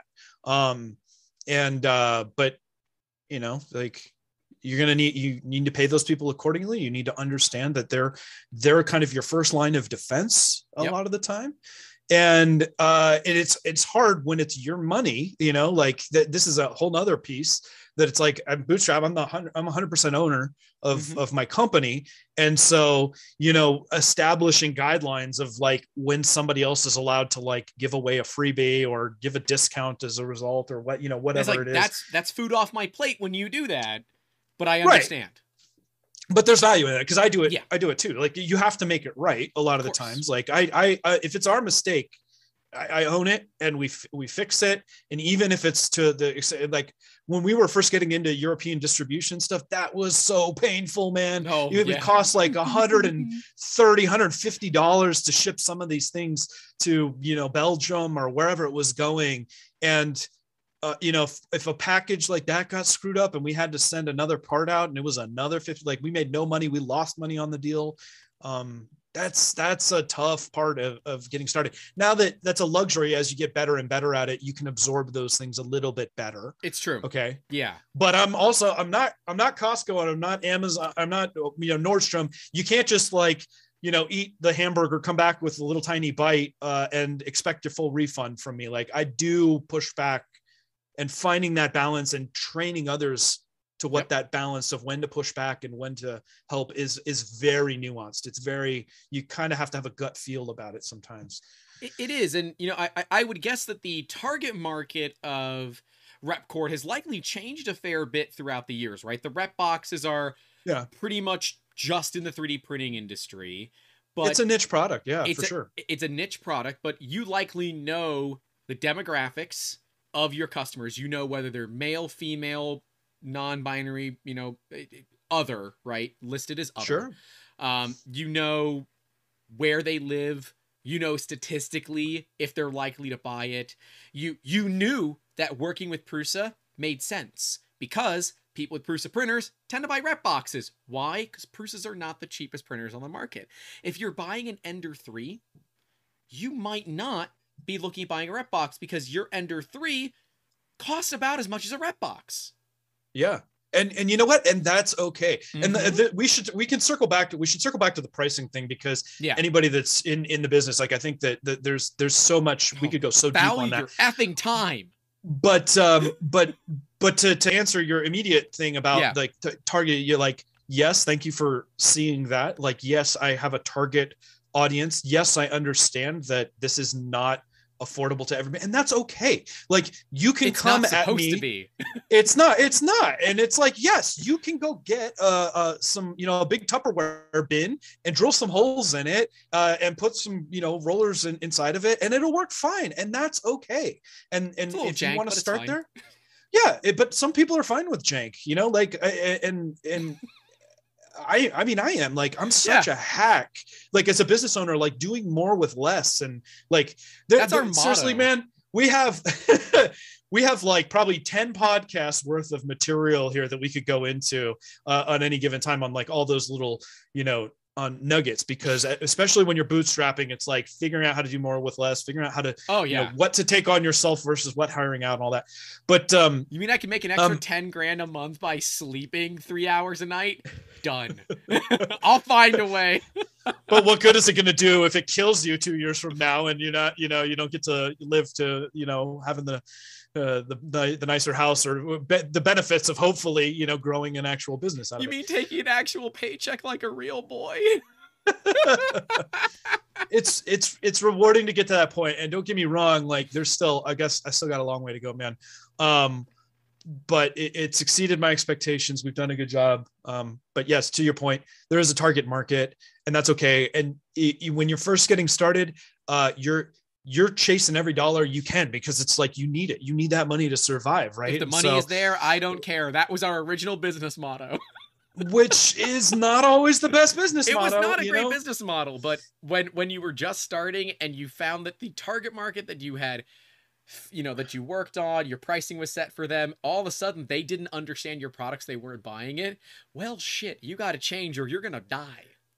Well, let, let me break it down in a way that might be a little bit different Yeah. for people to understand or to look at. So, so when I was first getting started as a web developer, or you know, and this is very common for anybody that's in a service space uh, profession. Um, you know, you're a plumber. You're, you're you're trying to make a name for yourself, right? And so you you inherently have to charge less. You have to say yes more. You have to eat more shit. Uh, you know, part pardon the French, but I mean, like you you literally do. Um, it- Plumbers not literally shit, I feel like that's just normal. maybe not literally but but you Oh, do. You have to take you have to take your knocks. You, you and and that is the the cost of you know getting started. And that that's familiar to people. You think about when you were a kid maybe your first job was mowing lawns or whatever. And you know people wanted to hire you probably because you know you're a kid and you, you charge sure you're less than a landscaper and stuff but you're not professional uh and they're a lot more you know so you you you start at a certain point and then hopefully you build up a more reputation you get more referrals you get Yep. more people coming your way and say you know what it's time for me to to up my prices and sometimes you you keep you keep your prices a little bit lower for your longer standing customers that keep coming back to you as a yeah, they're a grandfathered in. respect? They're grandfathered Yeah. in. they can they can be but you know i definitely had clients that i i would you know slowly introduce i'm like okay you know i have to do a cost of living this year or something like that and anybody that's been working with you long term and stuff gets that um Some you know you're not gonna some some do and some don't and, but if they don't they're not the right customer for you so Yeah. so it is true that there are it's okay to fire some customers It is very Um, true. Fire 20% of your customers that take up 80% of your time every single year. It's to you got to do it You got to do it because You are gotta gonna, do it. You're going to go to sleep on the 31st freaking out. You're going to wake up on the 1st of January hopefully not hungover. You're going to feel a little bit better about yourself. You're going to get files that are going to be good. You're going to get prints that are done. And all you got to do is click slice, click print, and walk your happy ass away while your machines make money for you. That's Yeah. ideal.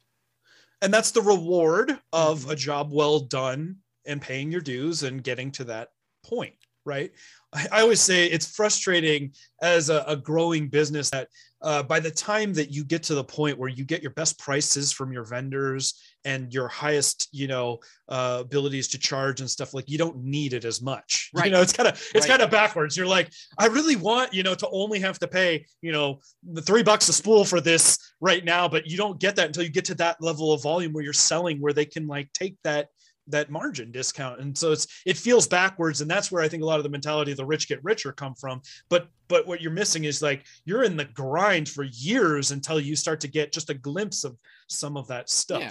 and so pricing a product works very similarly in that you're probably going to start before you have a reputation before your product has a reputation out there you're going to have to eat a little shit you're going to have to start a little lower you're going to have to um you know take a little bit less margin you have to pay yourself less like all of those things are exactly the same and coming up with what that number is um is capitalism at its finest. It's you know what will the market bear, Yep. um, and uh, you don't know that a lot of the time. You don't know when you're getting started. Like, what is the market going to make? Like I said when we first started with when I first started with Travis, I'm like, there is no way, there is no way anybody would ever pay more than a hundred dollars for a rep box. Right. No way, hand to God.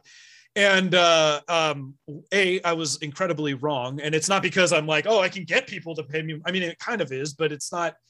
th- th- there's more to it than that. hmm Um, but you know, my perception was like I'm thinking about a different market at this time. Like we were looking at the the people with the enders and the concern and the, all that stuff. And like, absolutely, a person with an ender is not going to want to pay more than a hundred bucks for a rep box. But Right. are they my target market? Should they be my target market?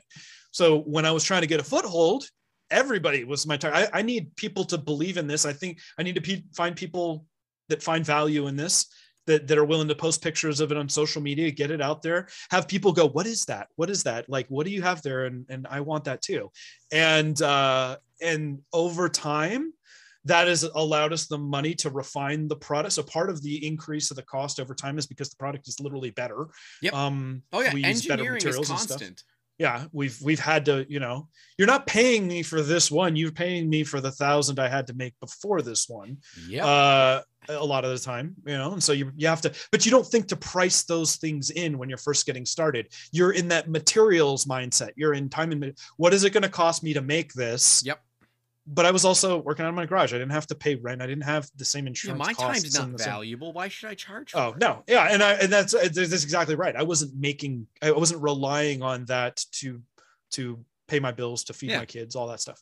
Remember, you're a maker, and even if you were to go get a job flipping burgers in, you know, uh, quite a few states are bringing up a fifteen dollar an hour minimum wage. Okay. You get 18, 18 an hour starting at Chick Fil A down the road from here. Oh, okay. I mean, I'm in Cal, California. I'm in California, but I'm like where sucks cardboard box business costs you compete two with. hundred thousand dollars a year. Okay. Ugh, don't get me started. Okay, go ahead. yeah, Yeah. I call it 15 bucks an hour and you know what? If you're feeling a little frisky go to 10 because it makes the math easy right? How much effort are you going to put into making this part? And that is not just the printing. That is setting up the slicer knowing what it takes right? Prusa is very much easy mode for 3d printing. Quite literally you can use their stock settings click print make sure Easy that button. first layer sticks and Ron Popeil that bastard set it and forget it and I, I know that we all preach don't leave your printers unattended pooch how many printers you got running right now Uh, act- surprisingly zero at the moment. Oh, here, No, Uh, at- there's at the there's stuff running at the shop. exactly Oh, um, uh, well, probably about a dozen. yeah okay We we actually do. We have some automation set up and stuff like that too. So, but uh, and, and that's fair right but when when you're first starting out you you have to value that time. We value our machine time like like they're like it's really really bad bad labor practices. So we we look at prints as a dollar per hour or a certain dollar value per hour. I am not going to give away my pricing strategy. Uh y'all can send me prints and try to figure it out. You're welcome to try. I don't care. Uh but don't that's your waste my IP, baby. Hold it tight. Hold you it tight. uh, it look if you're gonna send me parts, at least try to buy them. And for God's sakes, post some damn photos on social media and tag us. Some testimonials Yeah. go a long way to making a small business better. But pricing is important. Exposure. Yes, exposure. Thank you. um, you know, pricing is important because if you don't value your time and you're like, well, this guy's doing it for three dollars on Etsy. Yeah, it's gonna cost you two dollars and fifty cents of raw material to make it. They're doing it for two. They're doing it for three dollars because they don't live in the United States, and the exchange rate is incredibly useful to them and is worth a lot more. If you are in the United States, you need to be making a livable wage, and if you're not gonna make a livable wage, then you're not doing it as a business. Period. Yeah. It is a hobby. Yeah.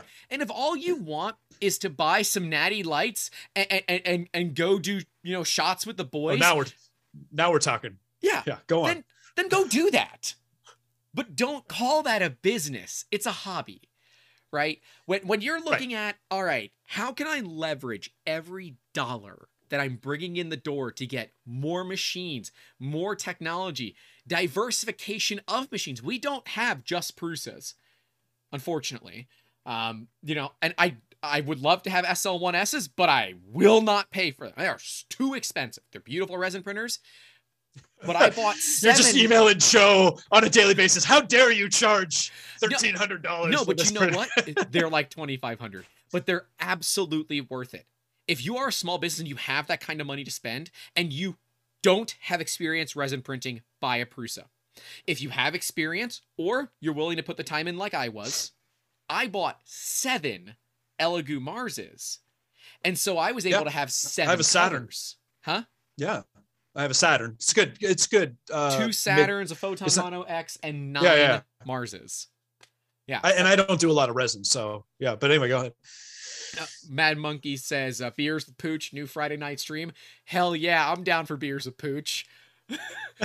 but uh, you know, I don't want to step on Matt's stream, but yeah, yeah. Well, okay, Thursday night. You know, Thirsty Thursday, right?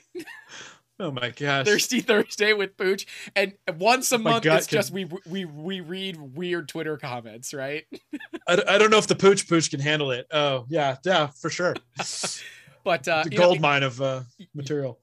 don't don't play this imposter syndrome game. Uh, oh, is my book handy for it? I have a book all about imposter syndrome, and of course I lost it. Go figure. That's a You're published? Oh, it's not your book. You're not in. God yeah, no! oh, I can see it. I'm I can't reach it. I can see the book. It's I'm- on a shelf. Um, well, I'm glad you read. I'm glad you read it, and I think that you'll find with people that are into entrepreneur, you know, ship and stuff like that, that that it is important uh, to, to you know to learn from others, to educate yourself. Um, I love audiobooks, you know, and I, I do read when I can, but obviously, what you know, audiobooks afford me the luxury of being able to listen in the car and while I'm doing other things, and so I for have a those lot that of want to read it, a lot of stuff I love in there. Yeah, what is it? it's called "If I'm So Successful, Why Do I Feel Like a Fake?" And I, my shelves are made of wire, so they're all wire a only. So I'm like trying to move it so I can see who it's by. Uh, looks like Joan C. Harvey, PhD, with Cynthia Katz, K A T Z. Um, that book was great. It didn't. I mean, it helped me understand the imposter syndrome, but it did not fix the problem at all. but You're, the but you're aware of it. That's the first step.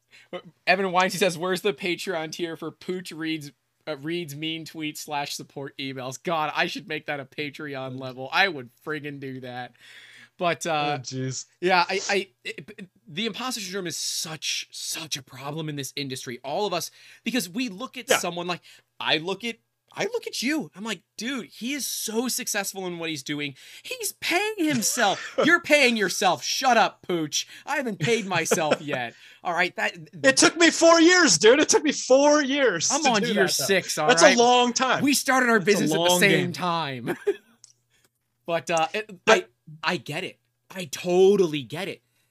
It it is tough to sit there and say, well, these people are doing so good. Why why aren't I? Well, what decisions have you made differently, right? Do are you are you working with a cabinet manufacturer to make boxes for filament? Well, no, that's not my industry. Well, that's part of why Pooch is successful. Are you working with, you know, certain businesses that do big volume?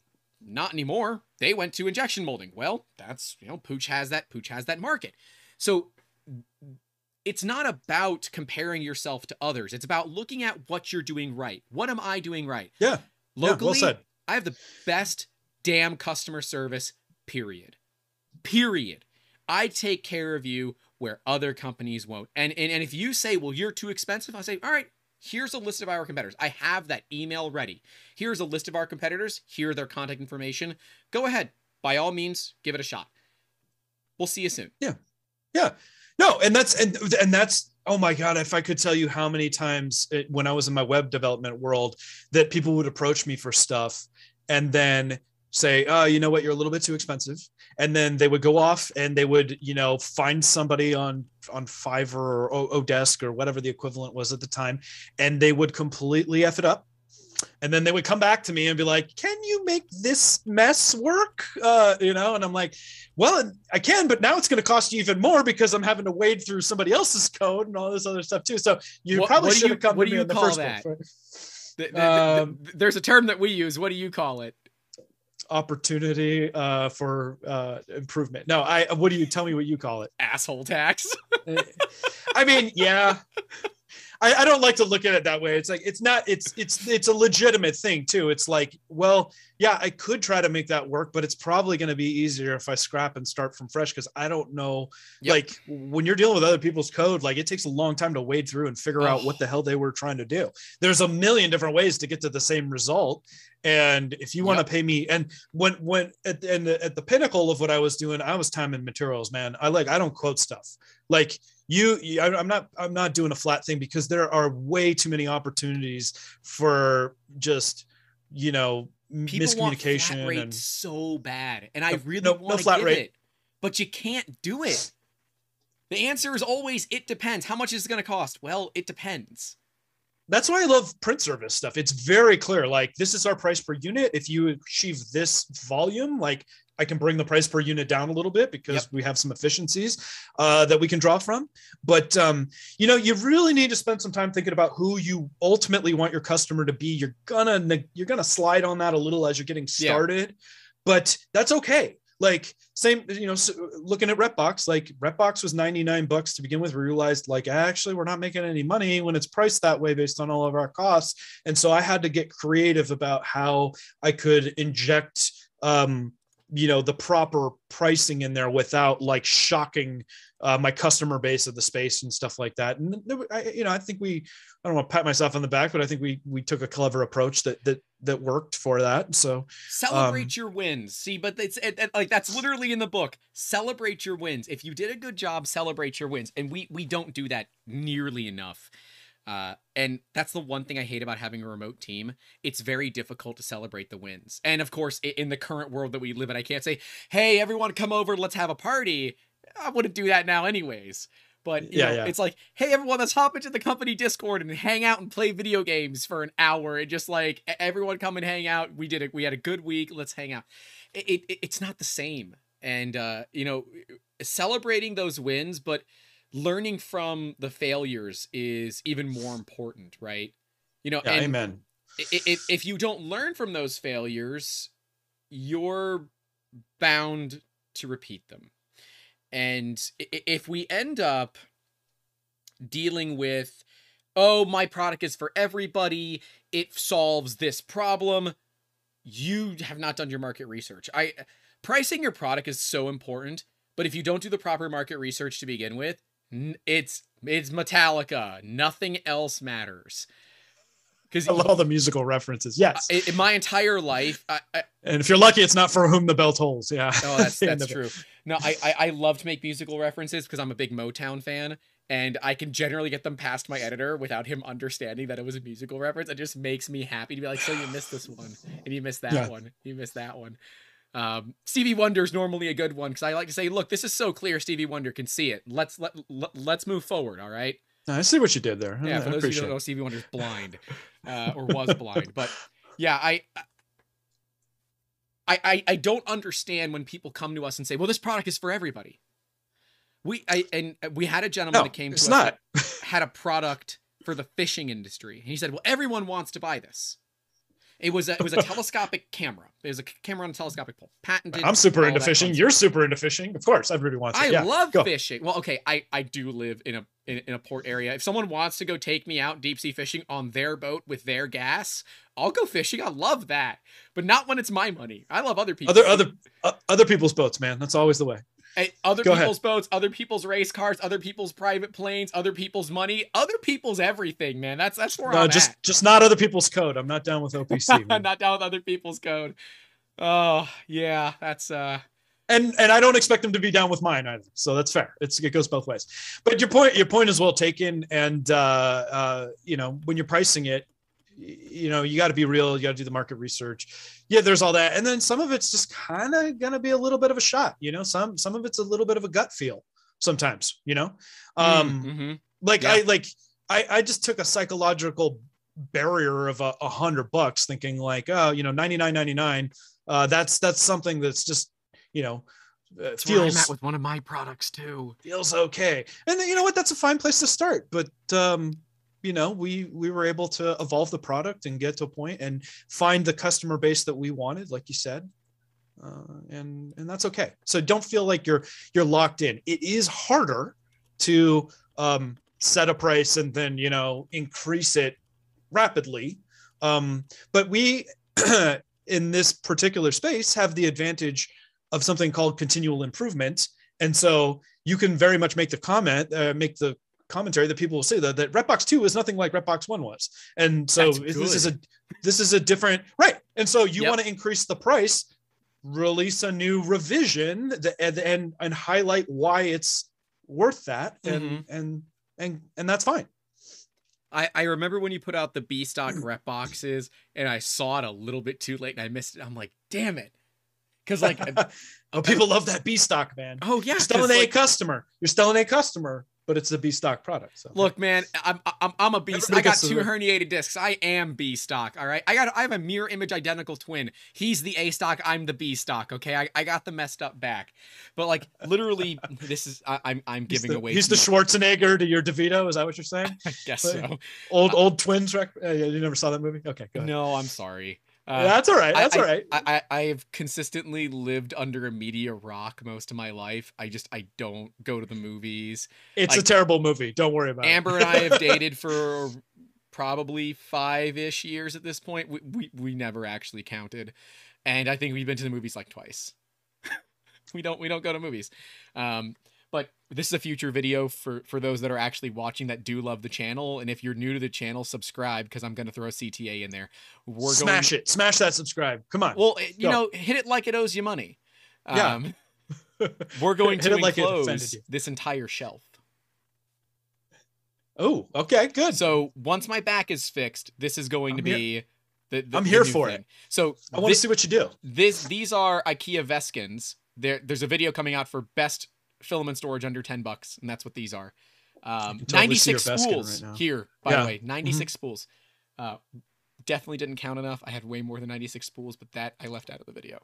Uh, but we're going to enclose the entire shelf here and dehydrate the entire thing.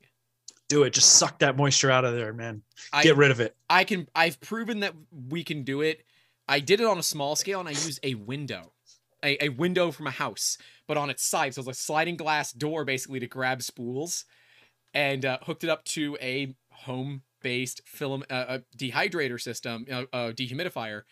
We were getting sub 10% ambient humidity. That's great. It, That's great. My office did get well above 100 degrees in an air well, conditioned there, there, building in Florida. Let, let me tell you, there is no, uh, yeah, there's no better way to dehydrate a room than run a ton of 3D printers in there. Honestly, like Dude, the, it's, it's the we don't have to do winter. anything. Yeah. Oh, oh, we don't pay. Yeah, we that, that don't room pay to heat, heats itself. Not well. The, our print room is really well insulated, and mm. so like in the winter, like we have to open the doors to like let exit. Depends on what we're printing. Sometimes we want to retain that heat, but um, but we don't have to do really any active uh, dehumidification because it gets so dry from all that heat that's being cranked off. And that's only when the Prusa farm's running. Never mind like my literal wall of uh, of CR30s on the opposing wall. Like that thing really cranks heat. Uh, so we're actually adding more ventilation now, uh, so we can better you know kind of control everything. Yeah, that belt printing is is I'm going to be getting into it soon. I want to get a CR30. That that's kind of on my my my shopping list, if you will, for the channel. Because uh, I, I, I want to do a fully 3D printed RC airplane, but in two pieces. Ooh, that sounds cool. Well, yeah. I know a guy when you're ready, so you yeah, know, let me know. I'll, I'll let um, you know. But you know, I I I have we had a whole list of questions. Of course, we're we're ignoring it because we were on we were on a, a move. But I think this is a good question to ask. What do you it. think is the number one mistake that someone could make when they're starting their own business?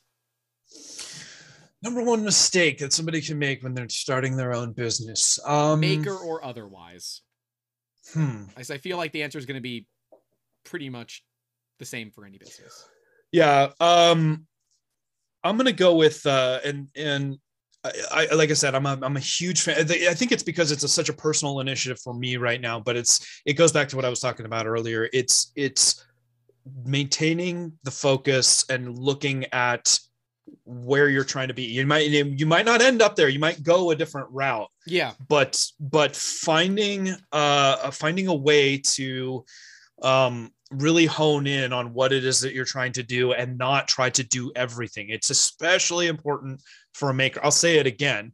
you know fight that urge as your maker instinct to want to like make all the cool things and do all the cool things like this is not your hobby okay Nope. this is like how you're if you if you're really serious about it being a business like this is how you're going to be putting money in your bank account food on your table okay? Yep. and you you you have to you have to put the the ego aside and the and and the desire to just like i want it to be fun all the time. Like it is work you know? So head down focus and and appreciate the fact that you're going to have to do a bunch of stuff that isn't fun if you Yeah, want the business to accounting, grow i hate doing the books but i do it because i have to. I, I and- and- someone.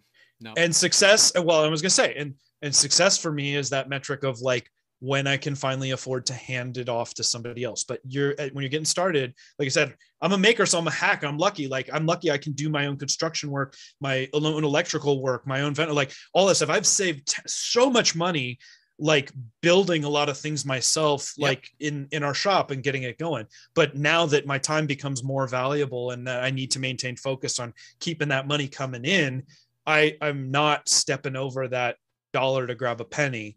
I am identifying you know that which is worth it. And you have to be, be able to figure out for yourself like what that value is. Like but value yourself. Like do not make the mistake of not taking your time and energy into account like you say operate the way that you want to be not the way you are we say that we could sit here and say that but we both know we did it when we started oh yeah 100%, Yeah. you're going but- to like you're going to devalue yourself because you Yeah. need the work but when but when rein it back rein it back in rein it back in Yeah. and, and value yourself appropriately and Yep. be the business like think about operating as the business you want to be not what you have to be right now and that is really hard sometimes that takes writing down some notes and doing all these things that feel boring and you don't want to do but like that is what you need to do Yep. Yeah, I I knew from day one that I had to have an accountant, so I've been paying for that since day one. I barely slid through accounting in college. It was rough, and I said, you know what? If there's one thing I know not to mess with in the United States, it is three-letter organizations, and the IRS is the worst one to mess with. Don't mess with them. Pay someone to do your accounting. It's worth it. And I have never looked back. It is the ease. I don't worry about the books. Somebody else handles it. They do bookkeeping, they do taxes, all of that. If you are not confident in your books, try out QuickBooks, try out Mint. There are some other ones out there. Not affiliated with any of them, although if they'd like to sponsor us, hit me up. hashtag Um, not you know, sponsored yeah, Yeah. Not sponsored, but we should be. I Uh, took a slightly different approach on that, but I Yeah. think that's partly in my mentality of like I like to know enough about everything to be dangerous and to understand the mechanics of it. I feel like that makes me a better leader and a founder in that um I know I, I don't want to ever put the entire um uh some aspect of my business on somebody else's shoulders where I become dependent on them. Like everyone has to be expendable, including myself. Okay. And that That's is a really one. that's Hit a, a really problem. that's a really and that's a little bit more of an advanced problem. Like you you Yeah. you need to get yourself there before you should really worry about that. But the truth is like you know, I don't want to give somebody the opportunity to make themselves indispensable. I don't want to become so reliant on my bookkeeper or whatever. Like I need to know what the state of the business is. And that's not to say that you can't have a bookkeeper and still have a monthly, you know, check in and like, okay, here's what the P&L looks like. Here's what, sorry, that's a profit and loss sheet for people that aren't familiar, balance sheet, you know, all that stuff. Like I want to know that stuff, but ultimately I know I don't want to do it. And it's the same with a lot of these things. Like as I mature in the business, I need to move. One of the best things I've read was uh, you need to think about running, if you're going to be a CEO, I know we throw that term around lightly, but your, your job is not to put out fires, it's to build fire stations. Like, and there's so much truth to that. It's such a great metaphor because, uh, and, and it's, but it's a luxury you don't get to. And I, and I'm still not, you know, fully there. I still am way too in the business, but you need to take your mind away from being that operator to more that owner mentality so that you can can grow the way you need to you can pay the people the way that you need to so you can get to a point where you can start paying your employees like healthcare making it more appealing coming to work for you and then having them compete with chick-fil-a down the street like i hate that i oh hate yeah, that when they're it's like, I can make more money working at Chick Fil A. All right, go do it. Yeah, that's When- not going to look get- nearly as good on your resume, but go ahead. Yeah. Yeah, when, when, Yeah. when you get tired of it and realize that everybody in the world kind of sucks, hit me up. I know. Yeah. I, I, Yeah. I, uh, for me, the number one mistake is getting into business with the wrong people. Your friends are probably really shitty business partners Oh, that's a really good one, man. because that's like we could do a whole beginning. segment segment on partnerships. We I pin that because there's there's a lot. I got a lot of stuff there too. But but uh, you're you're 100 percent right on that. Like finding the right people. Um, and the temptation when you have nothing, when you have no money and you're getting started, you're like, well, I need a partner.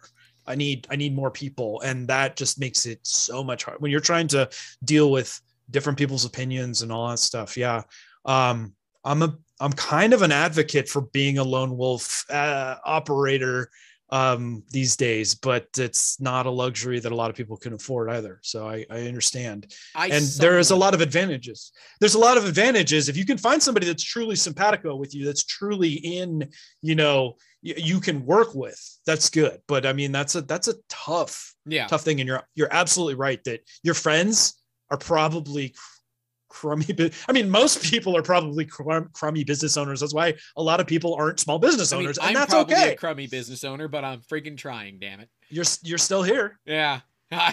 You know how they say that 80% of small businesses fail in in their first five years? They do say that. they do say that They do say that. And year four and year five was not just hard mode. That's legendary. Right? That that was literally legendary mode where any little thing that went wrong, you were bleeding. And you were bleeding out. Um, you know, I I business is completely different from friendship. And I started a business, and at least in Florida, with an LLC, if you have a single member LLC, you do not have the protection of the corporate Same. veil. Okay, it, it- okay, maybe maybe it's a, a national thing. I don't know, but I know at least here in Florida and I guess in California, single member LLCs do not have the protection that you think. So even if you bring on someone as a five percent silent partner, maybe they do tech. Maybe they're setting up your internet or something, or they help you build computers, something very, very minor. They have no voting rights. That maintains the corporate veil. And that is incredibly important because if for some reason you screw up and you get sued, you can bankrupt the company and walk away if it's an LLC. Yeah. If it is as a sole proprietorship, every a properly run asset. llc yes yeah, properly run LLC. You must maintain all the things which we do. So, you know, go to hell. But you know, um, yeah i'm an llc too and and uh we uh so i i I don't generally advertise this, but like I am a partnership, I, and for the same reasons you mentioned. So LLC is a limited liability corporation. For anybody that doesn't Yep. know what that is, it's a business structure, and you may get into this if you ever get into business. Like there are S corporations, there's C corporations, there's proprietors, there's sole, there's a lot of different structures with al- with all there's all there's all kinds of different uh, reasons that one might be more advantageous over another and stuff like that but an llc is a very common structure for people getting started here because it affords you a little degree of insulation between your personal assets and your business assets and so i have a silent partner uh, less than 1% no voting rights exactly like what you're talking about Yep. um, uh, and you know we meet once a year and we talk about stuff um, but uh, just for that for that exact purpose yeah. uh, and it's somebody I trust and that's close to me and that just you know trusts me to do whatever I need to do. Um, and it doesn't matter. They they actually have the benefit of like they take none of the loss and only the gain uh, as the you know trade off for being that person. Isn't that fun? Uh, Wouldn't you love to be that person, right? Yeah. See, my But it's a partner- very small stake. Yeah. My business partner loves when we have losses because he takes those too. He doesn't pay them back. He just takes the write off on his taxes. yeah. Yeah. He exactly. So. They get get a schedule K and you know they they they Yeah. have all that. So it's like uh they're and and the tax component is like you talk about the three letter pay you an know accountant. entity. Oh my if, god. If any of this scares you, pay an accountant. Don't try I- to do it yourself unless you are confident you're going to get it right. I've done my own taxes for Yeah. for for 30 years and I I kind of geek out on it because you you realize really quick like the the advantages that you really have as a business in terms of like the things that you can actually like write. We talk about writing off stuff, and everybody's like, "Oh, you get to write that off. You get to write that." off. It's not free money though. No, like writing things off does not mean that the government is paying for all your things. No, uh, it God, just it, it just it just means that it can lighten your tax burden. But if you're making money and stuff like that, you're still going to pay taxes. You're still going to Yep. deal that stuff. But I like to know what's going on. Now that said, I've finally gotten to a point where it's like I have a bookkeeper and and and I, I'm very excited about offloading that component on it. And a lot of you know professionals know more tips and tricks and stuff. And so as you're making more money, it becomes more important to like understand how to hold on to more of it and and how to make some moves and how to buy things and not spend cash and you know work on the float and all, all kinds of different uh, uh things that that will help you grow you know your business better. But Yeah. that's you know that's a couple chapters in and of themselves. no, no friggin' doubt there. Books, novels. I- yeah. hmm. I've I've always wanted to have an accountant come on and talk about it, but I guess there's a very thin ethical glaze line. over. Well, no, it, it- it's it's not. I I bet we could actually get a fair bit of people to come out for a a talk with an accountant all about taxes and you know how to do it for a business. But accountants can only. It's like I uh, for World Mental Health Day, I was really trying to get a psychologist come out and talk about what it is like to start your own business and if you've ever had to make that thought of eating a bullet is cheaper than than continuing this It- it- a lot of small business owners go through this and Oh man. having I- firmly believe you know they say that that what are the three things every business owner should have it's a, uh, a an, an attorney an accountant and there's something else. Or uh, i, I say the third's the, the therapist. I firmly believe that every business owner needs a therapist. I believe everyone should be talking to professional help. That that's my i am pro mental health all day I can see I can see that. That's yeah, that sounds right to me. Sure. I it, it is one of the most stressful things, and if you think you're going to to walk in there, you know, big swinging schlong, thinking you're you're gonna own the world, uh, it's um, you're you're gonna have a bad time. Uh, Yeah. it, it, Yeah. it is. This will be one of the most stressful, and potentially one of the most rewarding experiences of your entire life, and you're gonna look back at this and say. Well, we did it right, or boy, did we ever f that up. and and who knows like the direction you like it just every year every month like just new opportunities come in that kind of steer things and, and so it's like the idea of Repkord is just like this kind of weird amalgam as it evolves and stuff over time. But i have a better vision now than i ever did before Oh yeah. of what's been working and what what you know contacts I have and uh, to leverage and and plays to make and things that are going to work well that that we've done in the past. And so you know that that's the benefit of kind of getting to this point. But uh by no means do I feel like I'm on easy, easy street and you know you talk about the lawyer like it's like Mhm. you're you're only like one major lawsuit away for the whole house of cards coming tumbling down and especially in you know the world's most litigious environment that we live in um and so a lot of my business decisions you know i get asked all the time like oh when are you going to put an active heating system inside of the Repbox and all this stuff and like don't think that i haven't tried every dang uh, thing to you know suck humidity straight out of there and stuff but it's not talk. it's a, it is not because I'm not aware or haven't tried. Uh, it's it's do I want to take on that additional liability? Is it necessary? I'm going through a What if it fantastic ain't at A8's your house? yeah yeah and i hate that that i hate that that fear becomes part of the equation but it, i mean it is part of the sensibility around it like i'm going through a really great exploration and understanding of like actually what humidity is and how it affects filament and like i really kind of like geek out on this stuff and there are so many It's not as bad as people make it out to be. as what everybody thinks like right Yeah. like you first get into 3d printing and they're like oh the minute i open this up it's just uh, my- Dry I'm your the clock." filament. Oh, it's shrinking. Dry your filament. How about you work on your retraction settings first? yeah, there's a million different variables, as you well know, that go into 3D printing, and we're very quick as we're noobs are very quick as they get into like to blame the filament, right? But it's not the. I always say it's not the filament, bro. You're like it's Blame it's the like shitty printer settings that you decided to change. it's pe- it's PEBKAC, man. It's Yeah. PEBKAC. Uh, um, uh, problem exists between keyboard and chair, right? Yeah. So, uh, yeah. So I, I, dude, I, I could not agree more. It's literally why we started Print Fail Friday. I'm actually looking to rebrand it because what we're finding is that people are going to it for failures. They're not going to it for help. And so they, they say they see Print Fail Friday as the name, and they look at it and they're like, "Oh, okay, I just want to see other people's failures." But the people that are going and looking for the help aren't finding it. But Print Fail Friday just really rolls off the tongue. Um, what does that say about human nature? Just like to want to watch a train wreck. You're like, I just want to see the failure. I, I want to see the it- destruction. it- it doesn't uh what is it world star exists for a reason i mean it's isn't that what mtv is basically that entire thing jersey shore was that entire thing now they're getting another season they're making money for for train wrecks of lives pooch what are we doing why don't we just start you know, I'm happy. I don't want to be a reality. T- Screw that, man. I've been Yeah, on like, enough that's- reality television. It is a ton of fun, but there's a lot of work in it too. That's Oh, that's a for talk for another day. But um, you know, it what motivates you, right? I, I I think that's the big thing. And it's not, yes, okay, we all want the billionaire doors on the car, right? And maybe I'll just 3D print them for my 20 year old Honda. But what motivates you to keep growing your business?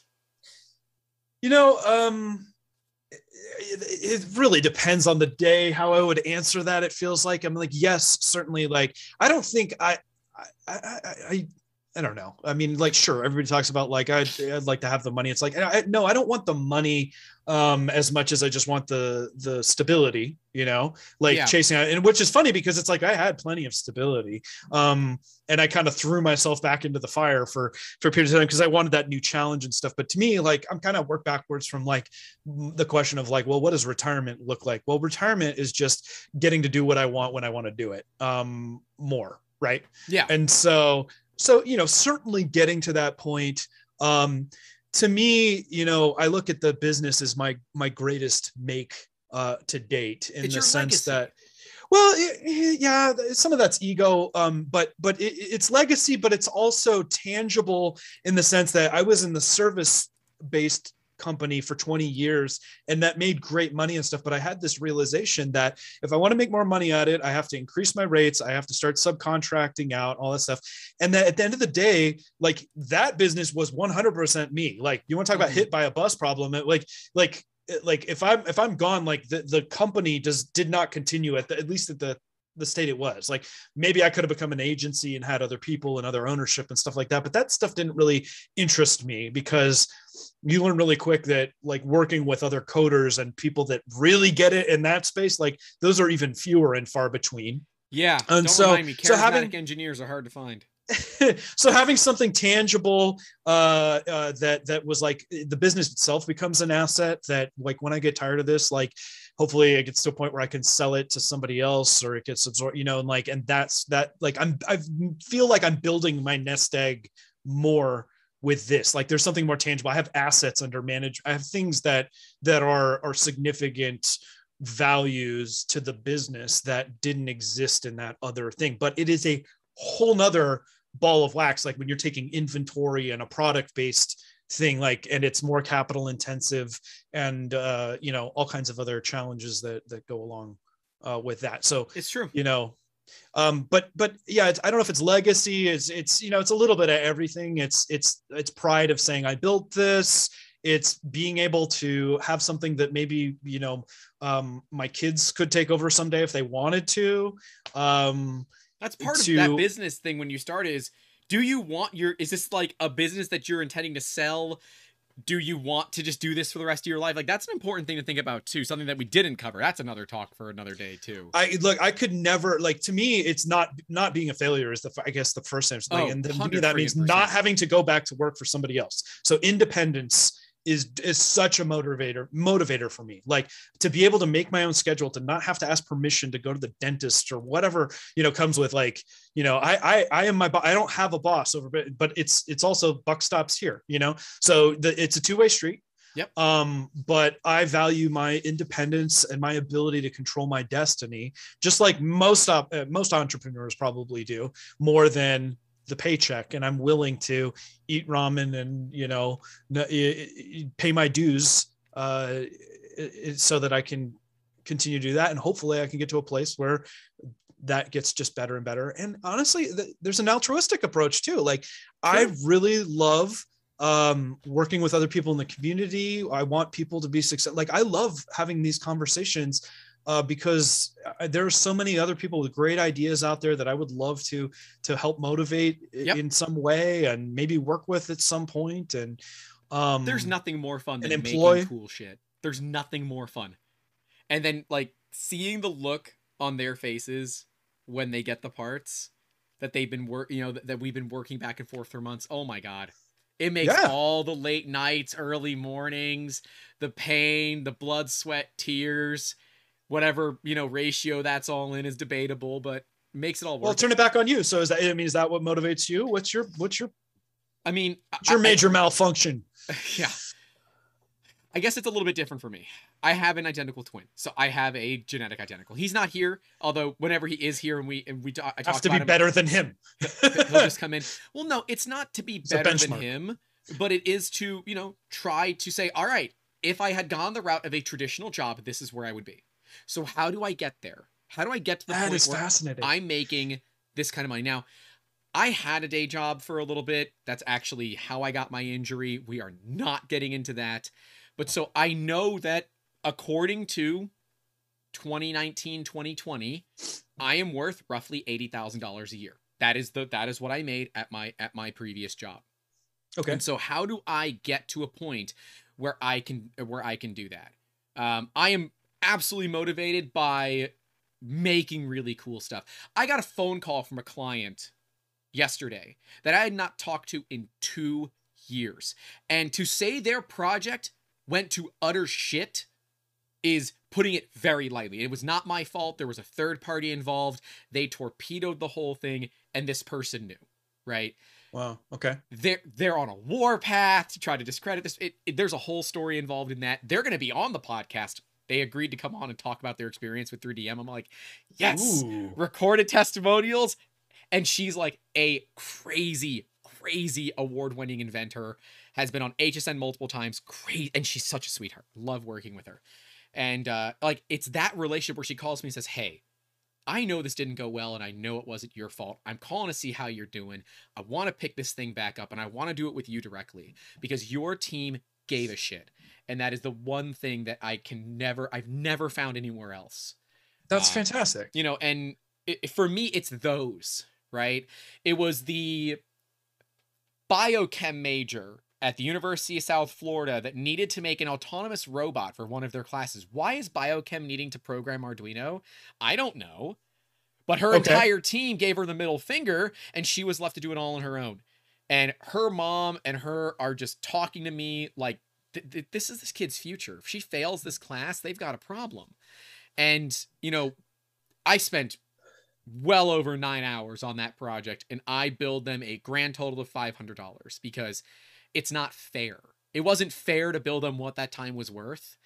Hmm. And the, the, I, don't- I really want to bill them for the 3D printing and the materials they used when they were here, but they came to the house. We worked on my set for YouTube because it happens to be a great work table too. We built the whole Okay. thing.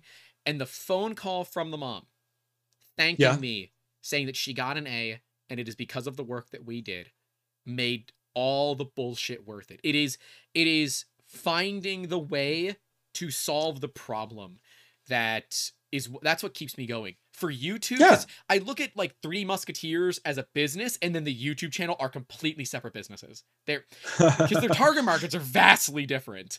Um, sure. I thought that wasn't going to be the case, but here Well, we and- are.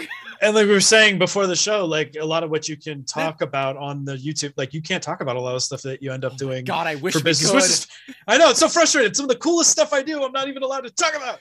And like, But- I have to be careful when I film video. There might be times where my background is fake and you don't know it. Um, because Yep. there are things going on behind me that I can't show. And so either we'll blur a printer out, um, or you know, we'll do something so that you can't tell. And Yep. uh, for YouTube, it's the education side of it. I firmly believe that in another in another life I was a teacher. Um, and I love educating. So when people say, you know, I randomly found your channel, this video helped me with this, dude, that amps me up. Now, you know, spending for those that don't know, YouTube does not pay worth a shit. Like what? Yeah, you're not. yeah, I Uh, know you're you're sitting on a pile of money right now, you No, liar. I I'm know that. Well, yeah, I am sitting money, on a that's- pile of money. It's negative money. Um, the What- channel has never made more than $170 in ad revenue to this date, and it costs me on average about $1,000 a month to run it. Um, because we have editors, we have people that We- assist in all We of call this. that in the in the in the business a lost leader. Yes, or that at is least that at is the what moment, we call a right? lost leader. But there are benefits to it that make it worth Sure. it for me, and a lot of it is that intrinsic value of being able to help others. Um, but you know, there's a personal reason too. I am named after the, their, the firstborn male in my family has traditionally had the initials GJP. My middle name is Joseph. There you go. So my initials are GJP. And the only other GJP that I ever knew was a phenomenally successful entrepreneur, retired in his early 40s and became a ridiculous philanthropist and was a mentor that I probably should have called moron because Called moron. well, uh, yeah, damn, I'm like, should have reworded that one, asshole. No, I, I probably should have called him more and asked him more questions. I got he's- you. I was teasing. He's no longer with us, and uh, you know, I, I, I, when when I make these decisions, like when I when I spent the money on those scanners, money that we did not have. I have, Yeah. I, I took out another credit card that had zero percent APR for one year. Somebody else's money. That's right Uh, to pay for debt. these to pay for these scanners. And I said, "Would GJ do this?" And I'm saying I can sell them for more than I paid if I really needed to. The market is there. I just have to educate them. Yes, he would do this. I said, "All right, I'm going to make the jump. I'm going to do it." I, What would GJ do? Okay, yeah, good. D- WWGJ. Sure. Yeah, yeah. Um, it, it that that is you know I want to follow in those footsteps and be another successful entrepreneur of the GJP in the family, right? I want to be the very best, like no one ever was, because that's what my head is telling me to say. Um, no, I I I, I want to be the the boyfriend, fiance, and future husband to Amber that I really should be, and not the person that's working 18 to 20 hours a day, seven days a week. And I want to build the business to a point where I can do that. That's what motivates me to keep growing the business. And if you're sitting there saying, oh, he's full of shit, go to hell, unsubscribe. I don't care. Um, you know, the, the motivation is so specific for every person. And for me, it is to be a better me. And some people, it's to get a bunch of money. Yeah, sure. I'd love to be driving a Lambo or something like that. Early retirement. Would you get someone said, "Did I hear early retirement?" Here's Yeah, Loyal, Loyal, in the up? chat. How you doing, Loyal? Um, or early retirement would be awesome. I would love to retire early, but you know what? I don't think I'd ever stop making cool stuff for people. Sure, I might take a bit of a backseat. I feel like you might do the same. But would we ever stop making cool stuff for others? I don't know, man. You no, I don't want to. it. In fact, I, I want to like what I what I talk about early retirement. It's like I want to go back to actually doing the making and stuff and doing like those because like man, it's so tempting every time you know other companies are like releasing stuff. I want to put this kit on. I want to install this. I want to do this Arduino project or whatever. But uh, yeah, uh, it's it's retirement's about being able to do what you want when you want more, not necessarily doing nothing. Like I I will never be a go lay on a beach and just read or veg out or Yeah, whatever. Like I, I, live have in to be Florida. Do you see how pale I, I have to make something. Yeah, I don't go to the beach. Yeah. That's for the tourists. I have to be. I have to be making something. I have to be making something. So you know, um, Sorry, I got very soapboxy and ranty there, but like I, it, No, I'm so th- there's a passion here that drives everything that we do, and some people aren't aware of it. Uh, I am hyper aware of what drives me. yeah. I uh I remember vividly multiple times saying like I want to be retired by the time I'm 50. I want to be retired by and I don't know why I picked 50. Uh, but I'm like, well, it seems like it could be reasonable and achievable. I've only got six years.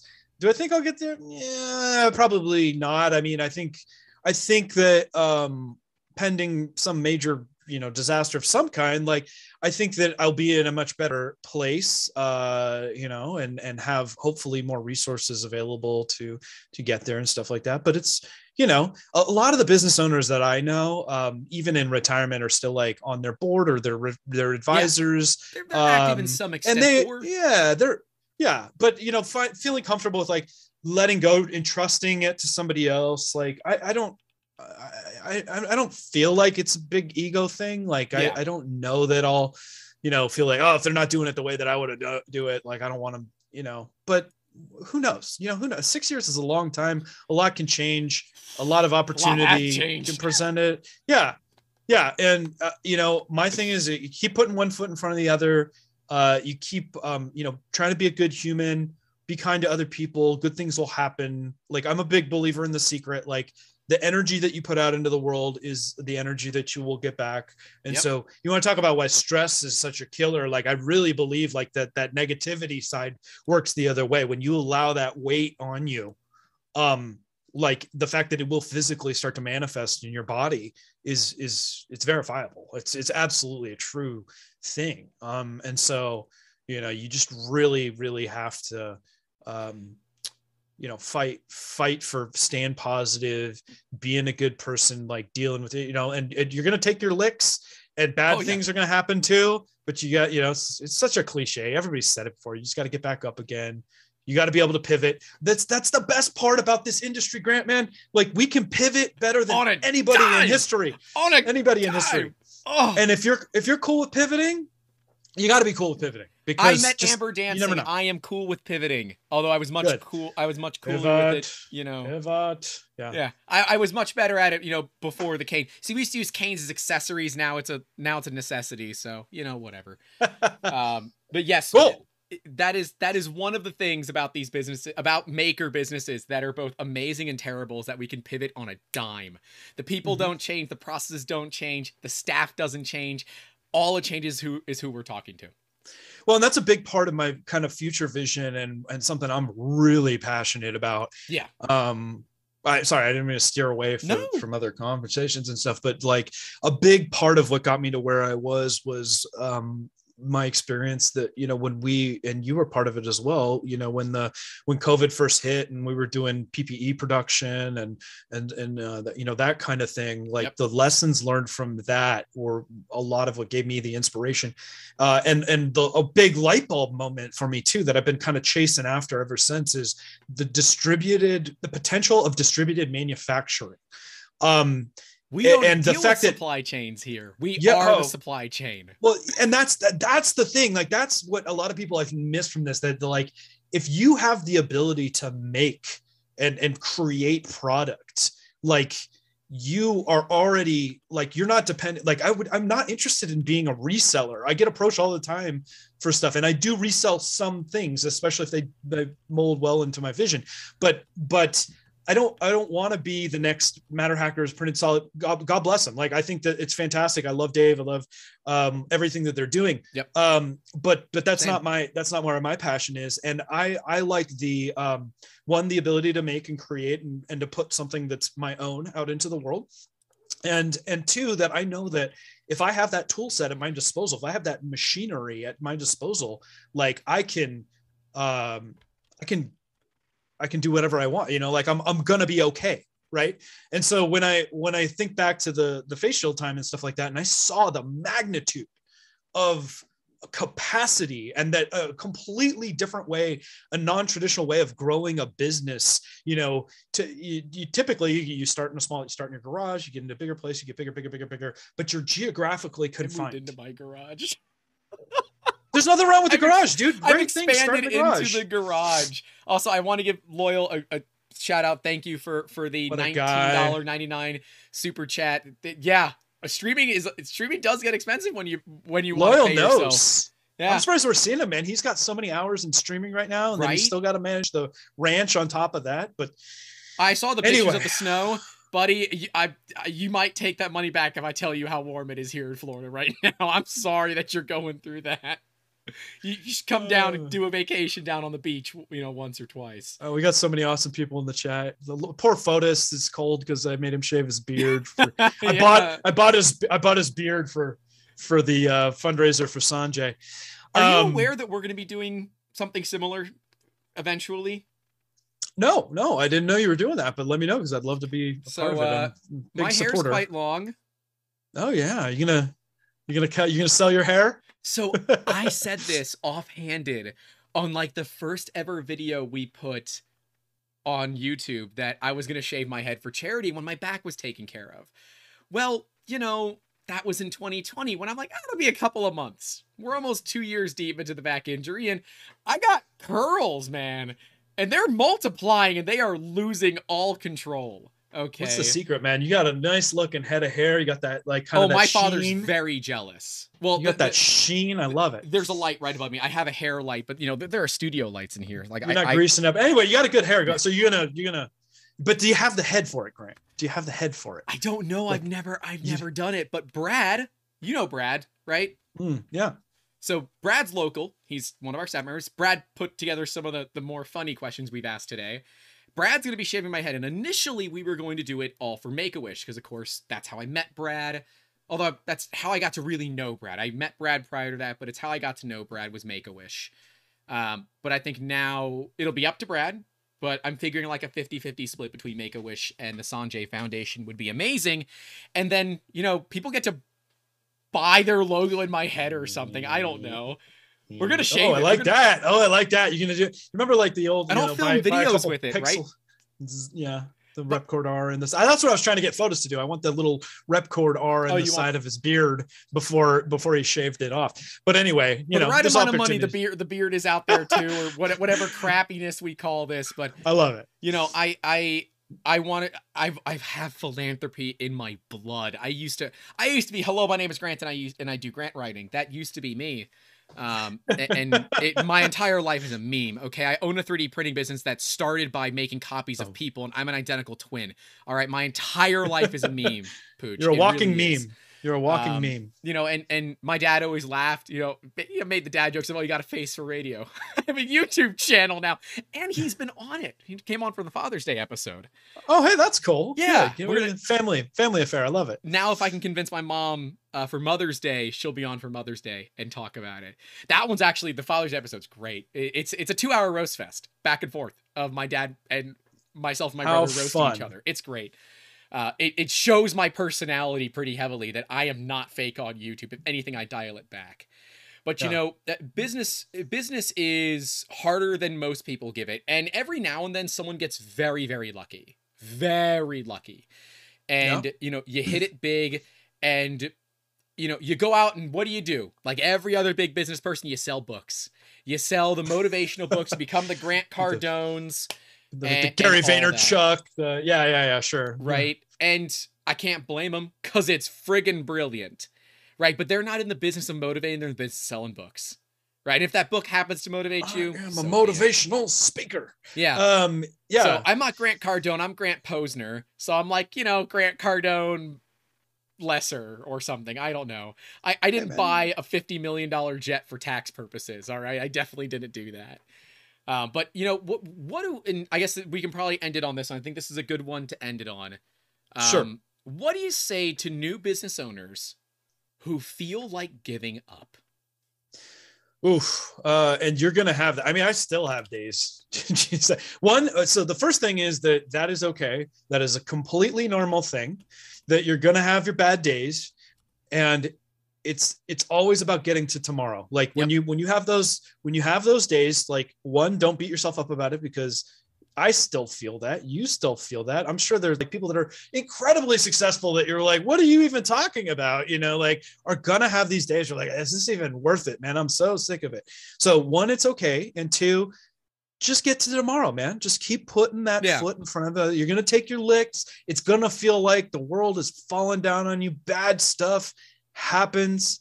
I mean, Lo- Loyal can, t- I'm sure, tell tons of stories oh, around shit, this, yeah. man. You just, you just feel like, and especially when it comes to like, Fotis, half the guys in this chat can talk about this. Right? Oh yeah, when you talk, when you're talking about the people that you're dealing with, the the, the friendships that you thought you had, or mm-hmm. or whatever, come crumbling down, or the like, you just lose a ton of money on something, and something didn't work, or what. But, but the end of the day, like you're still the same person that started this business that had that fire to begin with.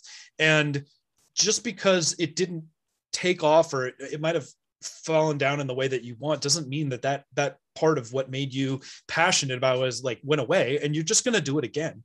Like just let's be honest. Like i know what you're, you're going to be like you can talk about folding up shop and all this stuff but like very few people that actually like take the plunge and go for it and fail ever just like don't try again. Like like all the all the books on entrepreneur all the podcasts you listen to like they are rife with people talking about their fit. Hey you know like this is actually my fourth business my fifth business my whatever. Like Repkord is actually my my sec well third it's my third business. Hey, it's my Um, third too. yeah so third time's a charm hopefully? I don't know. Let's bring it hope. I don't want to do this shit again. yeah yeah but um you know and you take you take those teachings and those things that you've learned and like and no- none of those bad i don't regret any of the other stuff like that's who got me to that's what got me to where i was and you know certainly i look back and go like oh man if i knew what i know now then and what i would have done and i could have gotten here so much play the faster and lottery more. Next question. but but not that's not even true like we don't we tease ourselves with those types of things because like no you're here because of a very different set of ex- like you wouldn't have met the people necessarily God, if you no. weren't there at the right time and so i am a believer we make our own luck um and it's don't don't try to do it all yourself. Like it is bigger than you. Like don't diminish the importance for networking. Um you know Dude, the whole thing that everybody says uh it's not what you know it's who you know. It's very true. Right there. It- right there. it's it's it's so true. Like don't- like books like you can go get the mba you know you can set a good background and stuff but none of that stuff is going to set you up to get as far as fast as uh interacting with other people being a part of your community being humble learning never stop learning yeah. read It, it's not that stuff. about you. No one. Gi- Spoiler alert, young business owners. Nobody gives a shit unless you are not special you are not You are- special. yeah and What's the Fight chances are? Yeah. you're going to fail. Just like you know, Pooch and I You could need- fail tomorrow. you- and you need to you need to feeling is good. I, I Fotis has a, a great quote. I gotta put it in here. You can't appreciate success without failure. That it, that should have been the title of this podcast, honestly, Yeah, because yeah. that, that is really what it's That's- about. that's very It- true Fotis is wise yeah He- that's true He is. He he is. He is wise. Um, you know, I I say to to the people that feel like giving up, brother, I have been friggin' there. Take my hand. How can I help? How can we make this happen? Because if there's one thing that maker businesses have, Pooch, how big is how big and how wide is your black book? How many people could you make a phone call and say, "I got someone who needs this. Can we make this happen?" it's um like I, I I have a lot. I am blessed to have a lot of of, of friends and business acquaintances in this, and it, and it gets bigger every day. And there is more than enough room for more people. Um, and I uh, I think I've learned enough about like you know um, when to ask for help, when to Yeah. offer help. Um, you know that just because that Being they, I have being accepting of help just because i have that number in the book like i'm very you know like you hold your asks you know Mhm. you you you you make sure that it's a it's a, a worthy one because like it's a give a little get a little like you don't want to be the one that's just constantly like you what what i never want you know you want to talk about networking and stuff really quick this is a bit of a digression but what i never want is for somebody uh to feel like i called them because i need something That's uh, fair. and that is Yeah. a that is a really really hard thing to get to because i think we're we're programmed to just like uh oh i, I want to talk to grant because like you know he knows this and that and the other thing so like you have to invest in in friendships and networks and business contacts in the same way that you would anything else where it's like sometimes you're just calling to check in and say hey and i'm like and genuinely care and i want to hear about what's going on with you and all that stuff because you don't know when you know you, you there may be a good opportunity to work for, for them or they may call you Yep. and you want to talk about stuff but like th- there has to be some more depth than i just need something from you. Like you don't want people to be looking at like you as like a taker. You need to give a little bit too. And and that's Yep. a hard thing to to learn. Like we're we're lucky that we're in a place now where we have this great community where we can we can be out there we can help others we can encourage others. I really that really i am very passionate about that. I want to see other people succeed. I don't Same. claim to have it all figured out but i am more than happy to try to help anybody that wants the help. You yeah, know, and legitimately willing. Like the, the the inventors that come to us, because inventors are they're they're trying to start a small business, and when I say, hey, why don't we take a look at your brand positioning? You're trying to come out as the product for everybody, but clearly this product is supposed to be targeted at this market. Why don't we look at either revisiting how you brand your company or we look at redoing your product? I am not a brand agency. This is not what we do. But we deal with it so often. We have somebody on staff that does this. It is literally their only job is to help with branding of companies that come through because we realize it's important that we can make whatever you want. The only two limitations in our business are your budget and your imagination. That's it. I can make anything else. Those are the only two limitations.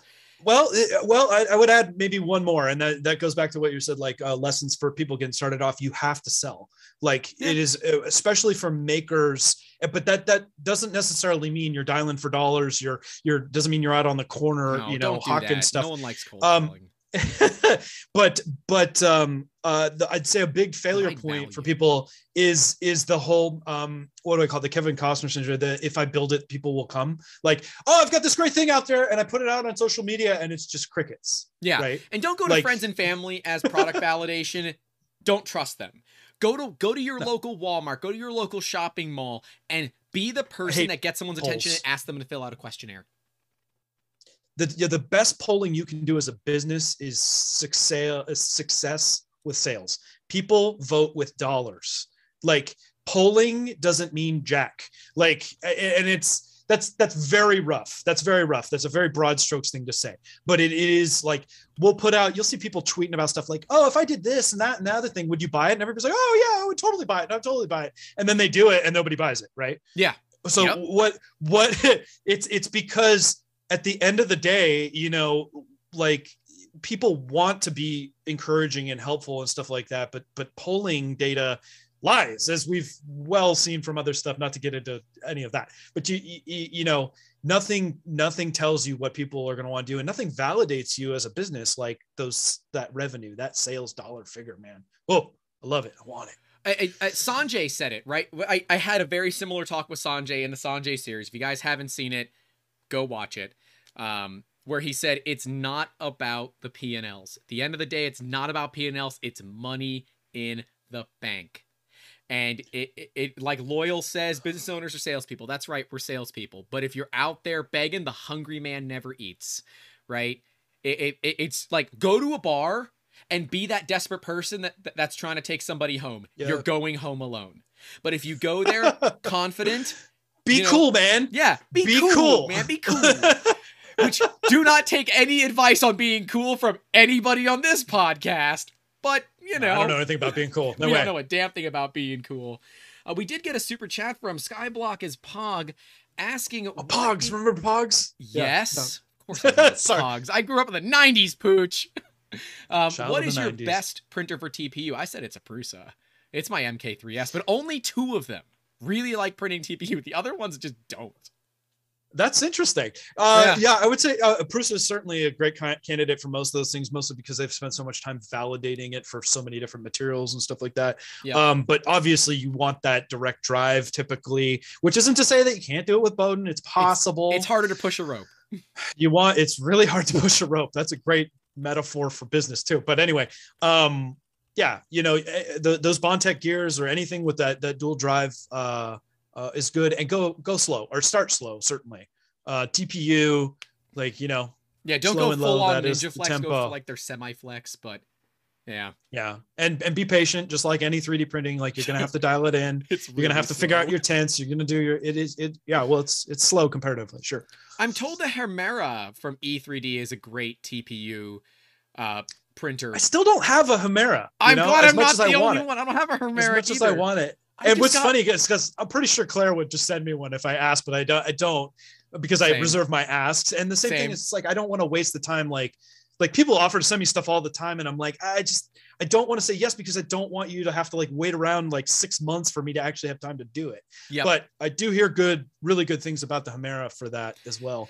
I have too. I know on the Prusas we're limited to about 30 to 35 millimeters a second. Beyond that, it's gonna get wound around the, those Bondtech gears. I'm told Hemeras can do like 60 uh, on on TPU, but yeah, Yeah. I uh, oh you there's Mad ninja- Monkey makes showing off. He's got several Hemeras. That's right. That's right. He's like, he's like, I got a tool Hemera, changer. Just making it rain Hemeras Yeah, and Revos and tool changers. Yeah, I, I look at you, Mad Monkey. Revos. Claire, uh, Claire did, or maybe it was Georgia. It was Claire, Georgia sent over uh, a pair of Revos. We just actually put out the video of my first look at it, and boy, the comments are rough in that video. Oh, the Oh, are comments they? are, rough. Oh, they're real rough. People don't realize uh, if you are a maker and you if you're building Vorons, the Revo's not for you. Sanjay himself said it. It's not for you. But uh, yeah, I man, business is That's okay. That's okay. that's okay. Not I everything. Not everything for every person. Yeah. You know why? Because as a business owner, I hate changing nozzles. It's the worst part of my day. It's like you know it. If you're running a farm, you know that that sucks. You grabbing know the thing, that that- getting under there, and the bending to like. If you have a good back, it hurts to like do that whole spine contortion bullshit to get it done. Look, and man. then- even with the oh. mosquito, even with the other one, like um, uh, you know, the the they've been around. Yeah, like, there are that, others that out there. process.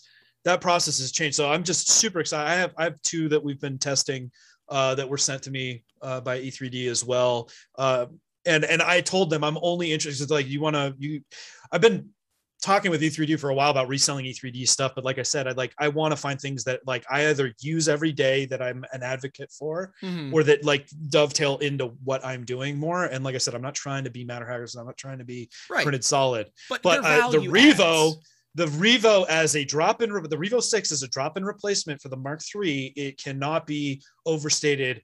What an upgrade that is when you're farming and need to be able to do that nozzle change quickly. You know, I've looked at a lot of different options for that too.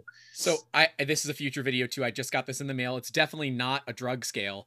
Uh, I definitely looked up herb scale and found this a lot easier than looking for high precision scale. So good job, Amazon. Uh, I guess you know your product market, but um, Somebody's doing some good SEO there. I yeah, love it. the complaints are that the Revo is only stated at 10 millimeters cubed per second before it starts to uh, to lose. The lose. high flow. Yeah, Yeah. It, its flow is lower than a V6. Well, I've got a Revo. I've got V6s. We're gonna test that, and uh, I, I'm I'm gonna make it happen. And it I'm eager to see. I'm, e- I'm eager to see what you find, but I'll tell you what. Even if that is the case, I will you take that Revo trade. yeah, I've got two of them. I, I will I will take that trade off still, even if that does prove to be the case. But yes, I've been I I'm lucky. You talk about the black book. I've talked to my Prusa contacts because they vetted. You know, they, they were very involved with the evolution of Revo and then what they I don't want to say forked, but you know, became their extruder. But it is nice to see something revolutionary in terms of like new thing coming to market that actually provides a different degree of utility. Yep. Um, uh, and still, again, I'm but I'm looking at it through business owner eyes and stuff like that. And I'm like, even if it makes me go a little bit slower, if it affords me time saved and easier maintenance and uh, Not burning changing my over, hands or my staff. not burning my- yeah, oh my god, yeah, like. Feel I'm one workers' comp claim away from disaster Don't remind me uh, about you know, all the all the all the fears. anyway, Yeah, I it is it, the Revo to me will change it for small business. I don't think it's going to have that big of an impact on hobbyists. Um, unless you're at like an ender and you want to go over to a better hot end, I think a Revo would be a better option as a starter. But yeah. I mean that business model is, crazy. And of course everything that's going to change at E3D now with the passing of Sanjay uh, is it, we are going to see a paradigm shift in how things occur there. And i hope that they really i know they're going to do it well but i hope that uh, that we do see a sanjay edition of all of this stuff so that we can pay more money and it goes right to the sanjay foundation. Um because man that what you and i talk about our fundamentals are that education empowerment creation right that those are like when i look at the three pillars of my business those are those are the three pillars that we have education empower creation I believe Sanjay was all for that, and that is where that foundation is going. So I want to um, support it, be part know, of really it. Nice. support that. And my background Good. in fundraising is like, hell yeah, let's do this. you know. It's fantastic, man. But yeah, That's man. what's really awesome here. If you guys don't know Pooch from Repkord, good lord, what is wrong with you? Go follow him on all the social media links. Uh, you're at Repkord basically it. everywhere, right? Yeah, it's Repkord everywhere. Um, I'm, you know, I wish I was more active on all the other places, but Twitter is really where I I spend most of my time. Um, but yeah, would love to see you uh, send your ideas and um, you know, interact. I love interacting. We we got to do this more often, man. I, I really enjoy this. This literally came from a whim of a, of a tweet where you were clearly having a rough time with a customer, and you're just like.